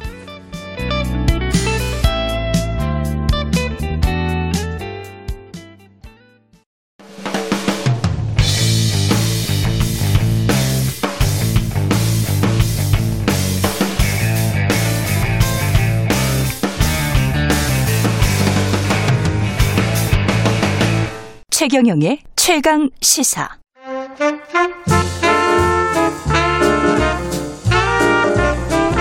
세상의 모든 뉴스를 탐구합니다. 김준일의 뉴스 탐구 생활. 네, 화제가 되는 이슈를 깊이 있게 파헤쳐보는 뉴스 탐구 생활. 세상 모든 것이 궁금한 남자 김준일 뉴스톱 대표 나왔습니다. 안녕하십니까? 예, 안녕하세요. 예, 오늘부터 2주간 인물 탐구, 2주간이니까 오세훈, 박영선 이렇게 되겠습니다. 예. 후보 탐구 생활 시작하는데요. 오세훈 후보에 관해서는 키워드로 풀어보고 박영선 후보도 키워드로 풀어볼 거죠? 밸런스를 맞춰줘야죠. 당연히. 예, 예. 근데 오세훈 후보의 키워드를 간통하는 단어로 물을 선택해 오셨습니다. 예, 굉장히 물하고 예. 관련이 깊으세요, 이분이. 오세훈 후보 너무 그 좋아하시는 거 아니에요? 아닙니다. 이게 전- 물의 이미지는 굉장히 좋아. 아, 그래요? 예. 꼭 좋은 것만 있는 게 아닌 거를 제가 뒤에 자세히 설명해 드리겠습니다. 이 저는. 노자 도덕경에 보면 아, 예. 상선 약수라고 해서 음. 물이 최고예요. 최 음. 최고의 지선이야. 너무 올드하신 거 아닙니까? 노자까지 올라가면은. 예. 근데 상선 약수를 쭉 보잖아요. 그러면 물은 그 모든 것과 다투지도 않고 최고의 선인데 음. 낮은 곳에 머무릅니다. 물은 높은 곳에 있지 않습니다. 예. 그래서 물이- 약간 맥이나 이런 생각도 들기도 하고. 물이 재앙도 일으키죠. 예. 예. 그것도 좀 말씀드릴게요. 예. 예, 첫 번째 키워드로 정수기 같은 남자 오세훈. 예. 예. 기억하실지 모르겠는데 이제 예. 오세훈 변호사가 예. 처음에 정계에 입문한 거는 2000년 총선이었어요. 예. 당시에 이제 그때는 그 뭐 김대중 그 총재가 386들 운동권들을 영입을 했죠. 예. 거기에 대항마로 이회창 총재가 이제 원희룡 뭐 이런 오세훈 이런 분들을 이제 영입을 합니다. 음. 근데 이제 그 전에 이제 이- 그 보면은 뭐뭐 TV에 상당히 많이 나왔어요 이분이 오변 뭐 배변 맞아요. 오변호사 배변호사 TV 스타입니다. 맞아요. 예. 예. 그, 그것이 알고 싶다 뭐 진행도 하고 지금 20대, 30대는 오변, 배변 이거 기억 못 할 겁니다. 그죠? 못 하시겠죠. 예. 2000년에 아마 그 예. 프로그램이 방송이 됐던 걸로 기억하는데 예. 예. 어찌됐든 예. 남성 정장 광고도 찍었답니다. 맞아요. 예. 예. 그래서 결혼하고 싶은 남자 그때 뭐 조사에서 6위에까지 올랐던 적이 있는데 아, 그랬습니까? 7위가 이병헌 씨였습니다. 그 정도였어요? 그 정도였다라고 하네요. 저도 찾아보니까. 야, 엄청났구나. 예. 예. 어찌됐든 그래가지고 상당히 이제 주목받고 강남에 공천을 했다라는 거는 강남 을이었거든요. 공천받은 데가. 음, 맞습니다. 꼭 당선시키겠다. 예. 오세훈은 이제 당의 의지가 된 건데 음. 이분이 차기 총선에서 출마를 안 합니다. 그리고 그리고 그 예. 정치자금법 오세훈법이라고 만드는 뭐 예. 지구당을 폐지하고 한마디로 돈 덜 드는 선거를 아. 하겠다 이런 법안을 발의를 해요. 예. 그게 이제 소위 말하는 차떼기 정당 이미지가 매우 강했었잖아요. 그때. 그렇습니다. 이- 예, 맞습니다. 그러니까 예. 그런 것들을 이제 뭐 이제 제안을 하면서 굉장히 예. 개혁적인 이미지. 음. 그래서 그 이후에 정수기 광고를 찍습니다, 이분이. 아, 깨끗하다. 예. 예. 그 깨끗한 정치인의 이미지인. 그래서 그때 그 프레이 그 정치 그, 그 뭐냐 광고에 세 상도 투명하게 뭐 이런 이런 단어가 들어가요. 이미지가 좋았어. 제. 제 생각에도 예, 예. 처음에 이미지는 되게 좋았던 것 같아요. 음. 예. 그래서 여기까지 이제 굉장히 뭐 어떻게 보면은 순풍을 예. 탔듯이 이제 딱 음. 된 거죠. 예. 정수기 같은 남자. 여기가 그런데- 이제 첫 번째 키워드죠. 예. 음. 근데 이제 두 번째 키워드는 홍카콜라. 음. 콜라도 물인가? 아, 무리죠. 약간의 무리수가 있다고 제가 말씀드렸어요. 예. 이게 무리수인데? 예. 근데 어. 홍카콜라의 추억입니다. 예. 이게 홍준표 지금 의원하고 상당히 악연 인연이 많아요. 아, 그래요? 예. 일단은 2006년에 음. 민주당에서 서울시장 후보로 강금실 후보, 법무장관이 이제 나왔습니다. 예. 그러니까 여기에서 어 이제 그 당시에 한나라당이었나요? 한나라당에서 예. 홍준표 후보가 나옵니다. 음. 홍준표 후보, 맹영규 후보가 나오는데 갑자기 선거 16일인가 앞두고 이중가 앞두고 오세훈 후보가 등판을 해요. 예. 그래서 홍준표 후보- 후보를 이깁니다. 음. 그러니까 여기에서 이미 약간 악연이 시작된 거죠. 예. 두 번째 악연이 있어요. 2011년에 무상급식 그때 투표 아. 어, 있었잖아요. 예. 그때 당시 대표가 홍준표 대표였어요. 한나라당 대표가 홍준표 음. 말렸습니다. 이거 왜 하냐 이거를 이거를 그렇죠. 예, 왜 하니 이러면서 진짜 예. 강하게 말렸어요. 그렇죠. 근데 이제 그때 당시 오세훈 후보 오세훈 시장의 입장은 예. 보수층에 좀 구애를 해야 되는 거였어요. 이를테면 아. 대선까지 가려면은 보수 당내 경선을 통과를 해야 되는데 음. 너무 뭐 이렇게 중도 성향의 이미지가 있으니까 보수 색깔을 좀 강화하겠다. 나는 이렇게 좌파 포퓰리즘을 싫어한다. 뭐 예. 이런 인상을 주고 싶어 했구나. 그렇죠. 그래가지고 홍준표 대표가 말렸는데 강행을 해가지고 결국은 30%가 뭐 투표율이 못 넘어가지고 음. 본인 시장직을 걸었는데 사퇴를 하잖아요. 이거의 후폭풍으로 예. 홍준표 당 대표도 사퇴를 합니다. 얼마 안 있어서 야, 이게 완전 물귀신이 돼버렸네. 완전 물귀신이 돼버렸죠. 그리고 예. 2019년에도 이제 자유한국당 당 대표 선거에 오세훈 후보가 나가요. 예. 근데 이제 홍준표 후보는 나가기로 했다가 룰이 공정하지 않다면 안 나왔는데 어쨌든 음. 거기서도 약간의 이제 뭐 티격태격이 있었죠. 그때는 예. 이제 그 법무부장 뭐 황교안 대표가 됐죠. 예. 그 이후에 그래서 악연이 많았는데 최근에 극찬을 했어요. 대단하신 분이다. 홍준표 의원이 홍, 준표전 대표가 예, 예. 그래서 이제 둘의 관계가 복원이 되는 것이냐, 서로 이해관계가 맞아서 뭐 이렇게 음. 둘의 관계가 어떻게 될지도 좀 지켜볼 필요가 있을 것 같아요. 세 번째 키워드는 물 먹은 다섯 살 훈이. 예. 그러니까 물을 좀 많이 먹었네요. 지금, 많이 지금 먹었죠. 생각해 보니까. 예. 예. 이분이 그래서 야인 생활을 10년 동안 합니다. 야인 생활. 예. 그 연전 연패를 해요, 일단. 나오는 선거만 선거는 나왔어요. 계속. 선거는 나왔죠. 2016년에 종로에 출마를 했는데 아. 정세균 지금 총리 의원한테 졌고요. 졌고. 2019년에도 자유한국당 당대표 나왔는데 아까 전에 황교안 대표한테 졌고요. 예. 그리고 2020년에는 기억하시겠지만 황진 을에 나와서 고민정 신인 고민정 후보한 어, 의원한테 졌어요. 예. 그러니까 나오는 패배의 아이콘입니다. 지금 음. 패배의 아이콘은 약간 안철수 후보처럼 됐지만은 예. 이분이 계속 패배를 해요. 그러니까 물 먹은 거죠 한마디로. 이제 예. 다섯 살 훈이라는 거는 이때 예. 그 어, 5세 5세 훈이잖아요. 예. 5세 훈이다. 이게 철이 없다. 아, 5세다. 그래서 예, 예. 다섯 살 훈이 이게 별명이 됐구나. 별명이 돼버렸어요. 그 무상급식 사퇴 과정에서. 예. 그래서 계속 이제 물을 먹는. 건데 이게 하나만 더 예- 말씀을 드리자면 이분이 물하고 관련이 있다라는 게 예. 2011년에 그때 강남이 다 잠기는 그 여름에 홍수 있었던 거 기억나시나요? 예. 그때 서울시장이었잖아요.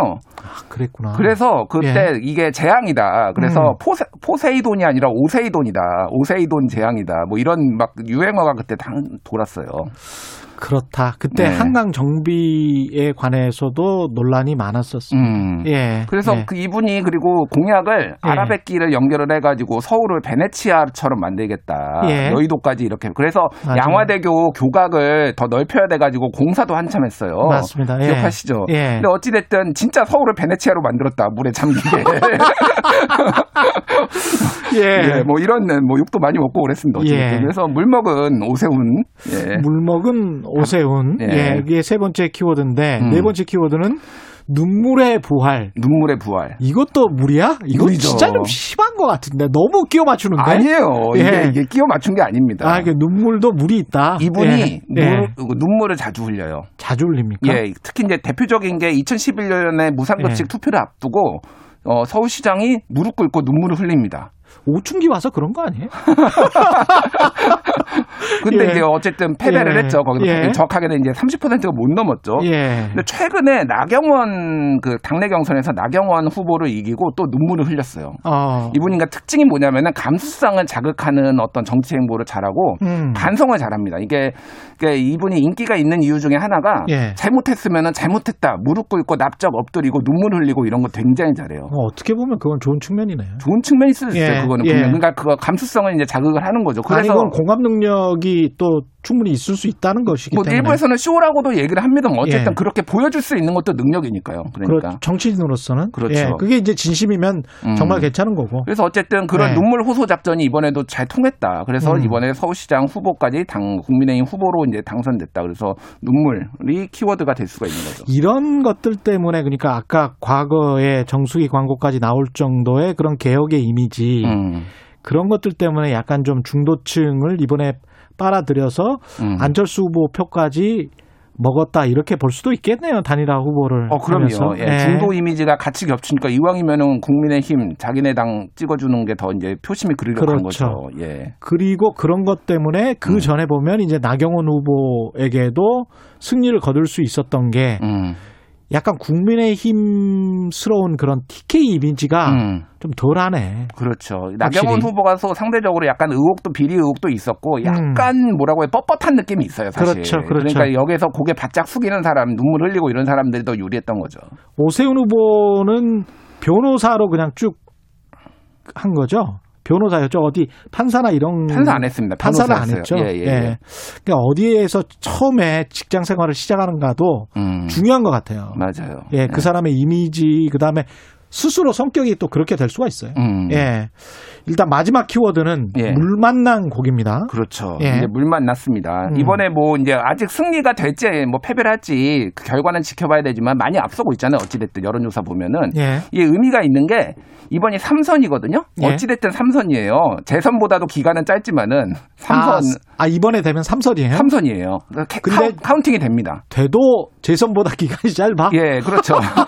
1년짜리니까 전에도 1년만 하고 사퇴하고 이번에도 1년이니까 그러면 지난번에는 5년 행- 했던 거예요? 5년 했죠. 5년, 좀 넘게. 하고 예, 이번에 하면은 삼선인데 6년 하는 거네. 예, 그렇죠. 남들은 그럼 몇 년 했던 거예요? 남들은 뭐 4, 3, 12. 예, 예. 그럼 12년 했던 거를 6년 딱 절반밖에 못 하는 음. 거예요, 삼선. 자, 그런데 이제 예. 문제는 내년 6월에 또 지방선거가 있어요. 또 있죠. 예. 그런데 될 가능성이 높아요. 그건 사선이 가능합니다. 처음으로. 이거는 연임이 아니니까 괜찮은 건가요? 예, 그러니까 어떻게 돼 있냐면 법으로 예. 사면임까지 하고 한 번 쉬고 또 사면임 할 수 있습니다. 법으로. 아, 그렇게 되는 거예요? 예, 중임을 이제 금지한 게 아니라서 아. 연임을 금지한 거예요. 아. 그러니까 이번 이렇게 되면은 이제 이 플랜이 어떻게 되냐면은 예. 2026년까지 음. 서울시장 이제 뭐 아직 가정입니다. 할수 예. 하거든요. 2027년 대선 나온다. 그러면은 물 만난 고기 탄탄대로로 갈 수 있는 플랜이 나오는 거죠. 그러니까 근데 1년 하고 대선 나올 가능성은 없죠. 없죠. 그거는 그건 없지. 예, 예. 하지만 5년 하고 대선 나온다면 음. 오세훈 후보의 지금 나이를 봐서는 60 몇 년생이죠? 2년생인가? 예, 예. 그러면 충분히 가능하다. 60대 중반이니까 하단 예, 충분히. 가능하고 그래서 61년생이랍니다. 플랜이 예. 좋다. 그래서 앞으로의 정치 행보를 뭐 지켜볼 만한 물 만난 고기가 될지 또 음. 물 먹을지 뭐 이거는 이제 지켜봐야 되는 상황입니다. 그러네요. 박영선 후보는 뭘로 지금 생각을 하고 있습니까? 아, 이거 예. 쉽지 않을 것 같다. 예. 나중에 공정하게 이렇게 공정하게 맞춰- 하겠습니다. 저는 예. 매우 공정한 사람입니다. 근데 박영선 후보도 물로 해야 되지 않을까 싶기도 하고요. 아. 물이 너무 좋아. 물이 좋아요? 네. 음. 물의 이미지는 사실은 제가 이제 주식시장이나 이런 쪽은 많이 연구를 했기 때문에 예. 물만큼 대응력이 높은 것도 없어요. 아 그렇군요. 왜 형질에 따라서 다 변해버리잖아요. 불은 어떤가요? 제가 박영선 후보랑 불은 안 좋아요. 불은 사실은 안 좋고 물이 정말 도덕경에 나온 대로 상선약수라고 할 만한 게 예. 형태에 따라서 자기 모습을 다 바꿔버리잖아요. 음, 유연성과 적응력 음, 이런 것들 굉장히 좋습니다. 그래서 음. 정치인이 물의 정치인이다. 음. 이거는 거의 최고의 찬사라고 볼 수 있어요. 오세이돈 이렇게 재앙도 이렇게 했는데 뭔가 계속 말해 보려고 이런 이야기를 하시는데 일단은 알겠습니다. 예. 김준일 대표. 예. 이제 이렇게 다섯 가지 키워드로 음. 오세훈 서울시장 탐구해 봤고요. 다음 주에 박영선 후보 예, 기대하겠습니다. 지금까지 김준일 뉴스톱 대표였습니다. 고맙습니다. 예 감사합니다. 네. 지금 여러분은 KBS 일라디오 대표 아침 시사 최경련 최강 시사 듣고 계시는데요. 문자 참여는 짧은 문자 50원, 긴 문자 100원이 드는 샵 9730 무료인 콩 어플에도 의견 보내 주시기 바랍니다. KBS 일라디오 최경련의 최강 시사 듣고 계신 지금 시각은 8시 43분입니다. 여러분은 지금 KBS 1라디오 최경영의 최강 시사와 함께하고 계십니다.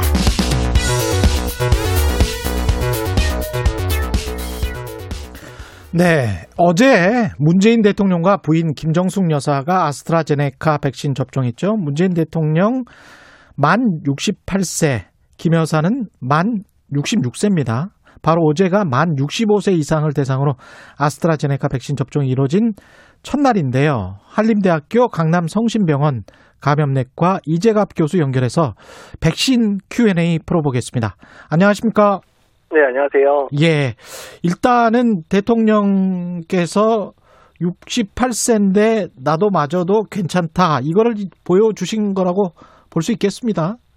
예, 일단 지금 제 아스트라제네카 백신에 대해서 이제 음. 좀 어르신들이 좀 많이 의구심을 좀 가지고 있는 상황들이 돼서 접종 동의율이 특히 요양원 요양병원에서의 그 접종 동의율이 76%까지 떨어졌었거든요. 아, 그랬군요. 예, 예, 그러니까 이런 부분들 때문에 일단은 이제 대통령께서 몸서 이제 예방종 특히 아스트라제네카 백신을 맞으면 접종률이 올라갈 수 있겠다 이런 것들을 고려해서 아마 접종을 받으신 것 같습니다.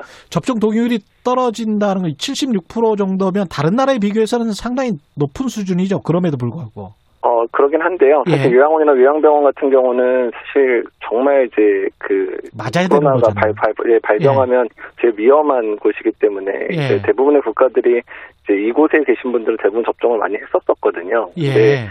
최근에 이제 아스트라제네카에 대한 여러 가지 이슈들이 나오면서 일단은 그 특히 이제 지금 65세 이상 요양원 요양병원 계신 분들은 보호자분들 동의가 되게 중요하거든요. 예. 근데 이제 보호자분들께서 많이 좀 이제 동의를 안 하셨던 것 같아서 음. 일단은 대통령께서 접종하신 것 자체가 좀 접종률을 올리는데 좀 도움이 되기를 좀 바라고 있습니다. 만약에 끝내 동의를 하지 않으면 한참 뒤로 밀리게 되는 겁니까? 어떻게 되는 거죠?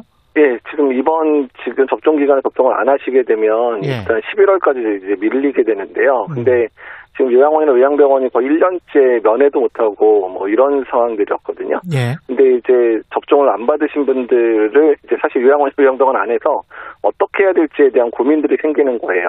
접종 예. 받으신 분들은 뭐 낫겠지만 일부가 접종을 안 받았고 특히 이제 한 20% 넘게 접종을 안 받게 되면 앞으로 접종 받은 분, 접종 안 받은 분을 어떻게 이제 관리해야 되나 그렇죠. 이런 측면들의 문제가 생기기 때문에 예. 되도록이면 제대로 접종을 해주시는 게 현재 좋을 거라 생각을 하고 있습니다. 접종을 하고 나면 접종을 한 당사자도 마스크를 계속 써야 되는 겁니까? 네, 일단 접종을 하고 나서도 효과가 나타나는 데까지는 2차 접종까지 하고도 한 2주 정도 이후로 이제 제일 좋은 효과가 나타난다고 보고 있거든요. 예. 네, 게다가 이제 무증상 감염에 대한 예방 효과는 실제 증상이 있어서 예방할 거리가 이제 연구에서 나오는 뭐 70% 90% 이거보다 좀 낮습니다. 예. 그래서 무증상 감염이 걸릴 가능성은 있기 때문에 그렇게 되면 특히 고위험군들한테는 전파를 시키게 되면 위험할 수 있기 때문에 일단은 예. 그 접종을 하더라도 마스크는 계속 착용하도록 현재 질병관리청에서 권고하고 있습니다. 이게 좀 상식적인 질문인 것 같습니다만 그래도 혹시 이런 생각을 하시는 분들도 있을 것 같아요. 그러니까 접종을 했어요. 근데 그 바이러스가 이제 들어가 있는 거잖아요. 그러면 이 사람이 그 다른 가족이나 이런 옆에 있는 사람에게 감염시킬 수 있는 가능성이 뭐 높아지거나 낮아지거나 그런 연구 아. 결과 혹시 있습니까? 아, 일단은 지금 백신들은요. 예. 일단 살아있는 바이러스 접종하고 이런 게 전혀 아니기 때문에 그렇죠. 이제 바이러스의 유전자나 아니면 바이러스 중에 백신의 효과를 내는 항, 그 항원 부분만 이제 쪼개서 집어넣기 때문에 음. 백신 맞은 사람이 다른 사람한테 감염시킬 수는 없는 거고요. 아, 다만 이제 백신 맞는 즈음에 이미 감염된 상태에서 이제 백신을 맞거나 아니면 잠복기에 백신을 맞은 사람들 같은 경우에는 이제 발병할 수 있는 상황들은 되거든요. 그런 분들은 당연히 다른 분한테 전파시킬 수 있는 거죠. 백신 때문은 아니군요. 예. 예, 백신이 다른 사람에 전파되지 않습니다. 백신하고 혈전 형성하고 이 관련성 때문에 약간 좀 주춤주춤 하시는 분들도 있을 것 같은데 이것도 좀 설명해 주십시오.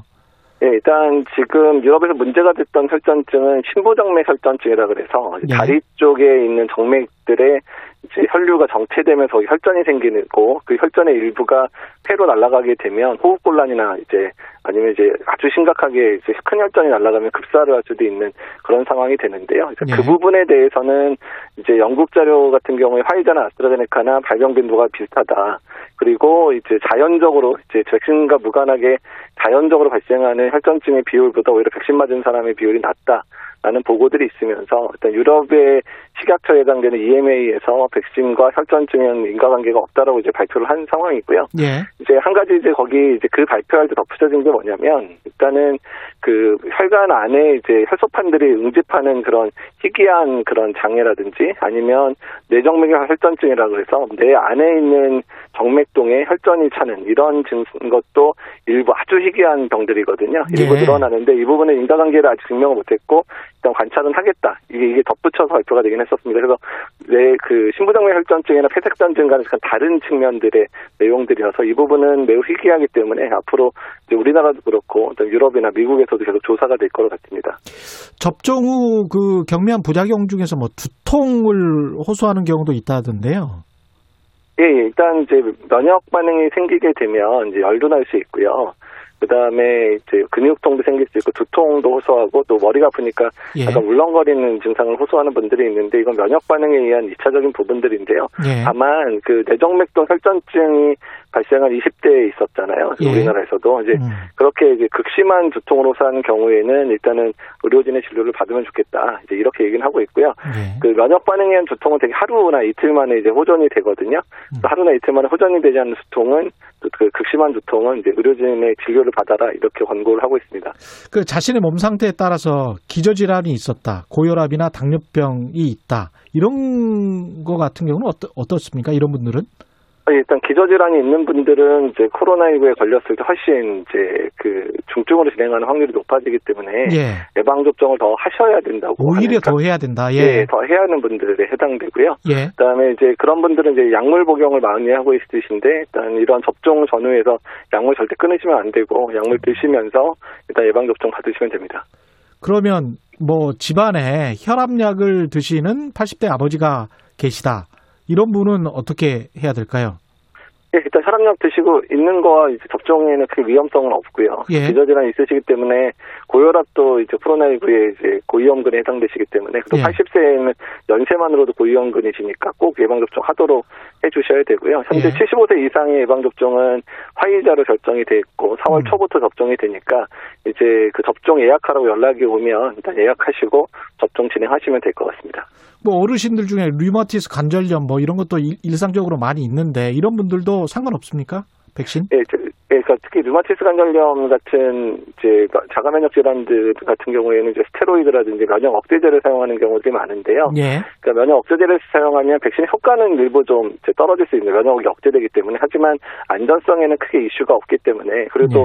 면역 억제제를 쓰게 되면 이분들도 당연히 이제 중증 코로나의 위험 인자를 가지고 계신 분이기 때문에 접종 꼭 하셔야 됩니다. 그 만성 두드러기가 있다. 뭐 이런 경우는 어떨까요?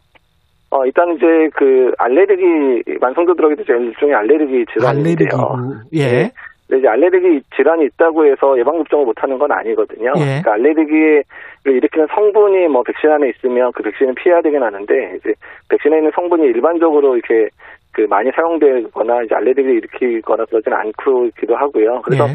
일단 이제 알레르기가 있었던 분들은 예진 상황에서 체크를 받기는 하시고요. 다만 예방 접종은 당연히 가능합니다. 화이자나 모더나나 아스트라제네카 다 모두 가능하다고 돼 있고 예. 다만 중증 아나필락시스라 해서 알레르기 반응이 심각하게 있었던 분들 같은 경우에는 음. 이제 그 부분들은 이제 그런 분 중에서 mRNA 백신 맞았을 때 이제 그 아나필락시스가 재현되는 경우들이 아주 극히 아. 있다 그러기 때문에 예. 그 아나필락 시스 30분 이내에 보통 많이 발생을 하기 때문에 예. 그런 분들은 이제 접종 장소에 30분 정도 대기를 하도록 하고 있고요. 아. 그다음에 이제 그 아나필락시스나 이런 게 없었던 것들은 15분 정도 대기하거든요. 그래서 예. 그런 분들은 대기 시간을 좀 길게 해서 안전하게 접종 끝났는지를 확인 받으시면 될 것 같습니다. 우리가 접종을 하고 이제 집에 들어가서 몇 시간 지났는데 약간의 뭐 미열이 난다 이러면 아 보통 사람들이 에, 생각하는 그 정도구나라고 생각할 수 있을 것 같은데 뭔가 이례적이다 몸이 좀 네. 이상하다 그 정도의 반응은 어느 정도인 건가요? 어, 일단 모든 지금 화이자나 모더나도 그렇고 아스트라제네카도 그렇고 이제 백신을 이제 맞고 나면 예. 이제 뭐 미열 나는 경우도 있지만 38도, 39도처럼 고열이 나는 분들도 사실 있는데요. 아. 어떻든 예. 특히 젊은 층에서 좀 고열이 나는 경우들이 있거든요. 아. 어떻든 고열이 나더라도 그런 부분들은 대부분 해열제 드시면서 하루 이틀 지나면 대부분 호, 호전이 됩니다. 예. 다만 우리가 이제 걱정하는 거는 이제 하루 이틀 지나도 열이 떨어지지 않거나 아. 증상이 더 악화된다든지 예. 또는 뭐 아까 말씀드린 이제 혈전증과 관련된 호흡곤란이 동반된다든지 이런 증상이 있으면 바로 이제 의료진 응급실이든 아니면 의료진의 병원 가셔야. 받으셔야 되고요. 예. 하루 이틀 내에 회- 호전되는 그런 발열 근육통 이런 부분들은 대개 이제 그 해열제 먹으면 한- 거의 48시간 내에 대부분 소실되니까 그런 부분은 이제 푹 쉬면서 일단 물 많이 드시고 그다음에 해열제 드시면서 어, 지켜보시면 될 것 같습니다. 최근에 이 진주 목욕탕 그 코로나 19 연쇄 감염 이 상황은 어떻게 보세요? 일단 이제 목욕탕 자체가 이제 예. 들어가시게 되면 이제 물을 쓰고 막 이래야 되니까 마스크 그렇죠. 착용이 사실 어렵잖아요. 예. 그리고 목욕탕에 이제 사우나 기능이 겸해져 있으면 목욕탕의 체류 시간이 상당히 길어집니다. 그렇죠. 래서 이제 그런 이유들로 인해서 아마도 이제 밀폐돼 그다음에 또 목욕탕은 창문을 못 열잖아요. 그 온도가 식을까봐. 그렇죠. 그래서 밀폐된 공간 안에 확진자가 만약에 뭐 한두 명이라도 있고 그분이 오래 계시게 되는 상황이 되면 그 안이 마스크를 안 쓰기 때문에 아주 바이러스 전파가 잘 될 수 있는 공간이 되어버리거든요. 음. 그래서 목욕탕 안이나 사우나 안에서의 시간들도 되도록이면 최소화시키시는 게 좋고요. 마스크를 사용할 수 있는 상황에서는 마스크를 계속 착용하고 계신 게 안전할 것 같긴 합니다. 아니 근데 그 다 벗고 그 얼굴만 마스크로 가린다는 것이 이게 약간 좀 코미디 같은 예, 예, 상황이어서 쉽지는 않- 예, 쉽지는 굳이- 않고 그래도 이제 물을 예. 계속 쓰기 때문에 그러니까 예. 마스크를 좀 벗어야 되는 상황이 많아서 사실 그래서 이제 밀폐된 공간에 사람 수가 많은 이제 고- 많을 때는 안 들어갈 수 있는 게 사실 좋은 거거든요. 예. 결국 저 진주시는 목욕탕 내에 방수 마스크 의무화 한다라고 대책을 발표했는데 이게 아예 안 가는 게 낫겠죠? 예, 안 가는 게 낫고 사실 방수 마스크라는 거 마스크 자체가 지금 18 공식적으로 식약처 승인을 받은 마스크가 없습니다. 예. 예, 그래서 지금 쓸만한 마스크가 없는 상황이기 때문에요. 그렇죠. 그래서 되도록이면 밀폐된 공간 안에 안 가시는 게 현재로서 마스크 쓸 수 없는 밀폐된 공간에 안 가시는 게 맞습니다. 그리고 이제 벚꽃이 이제 피기 시작하면 또 나들이 많이 나오시는데 이거 어떻게 해야 됩니까? 대유행 또 걱정되는데. 아, 예. 지금 이제 활동량이 늘어나고 있는 게 이미 보이거든요. 주말에 차량 이동량 많이 증가되고 있거든요. 음, 예. 그래서 일단은 다시 유행이 이제 거세질 수도 있기 때문에 일단 아직까지 안심할 수 있는 상황이 아니라는 것 기억해 주시고 일단 네. 최, 최소한의 움직임을 보였으면 좋겠습니다. 네, 오늘 말씀 감사합니다. 지금까지 한림대학교 강남성심병원 감염내과 이재갑 교수였습니다. 고맙습니다. 네, 감사합니다. 엄양수님 아스트라제네카 맞고 매스컴 근육통 다 경험하고 잘 지나갔습니다. 이런 말씀 해주셨습니다. 3월 24일 수요일 KBS 1라디오 최경영의 최강시사 오늘은 여기까지입니다. 고맙습니다.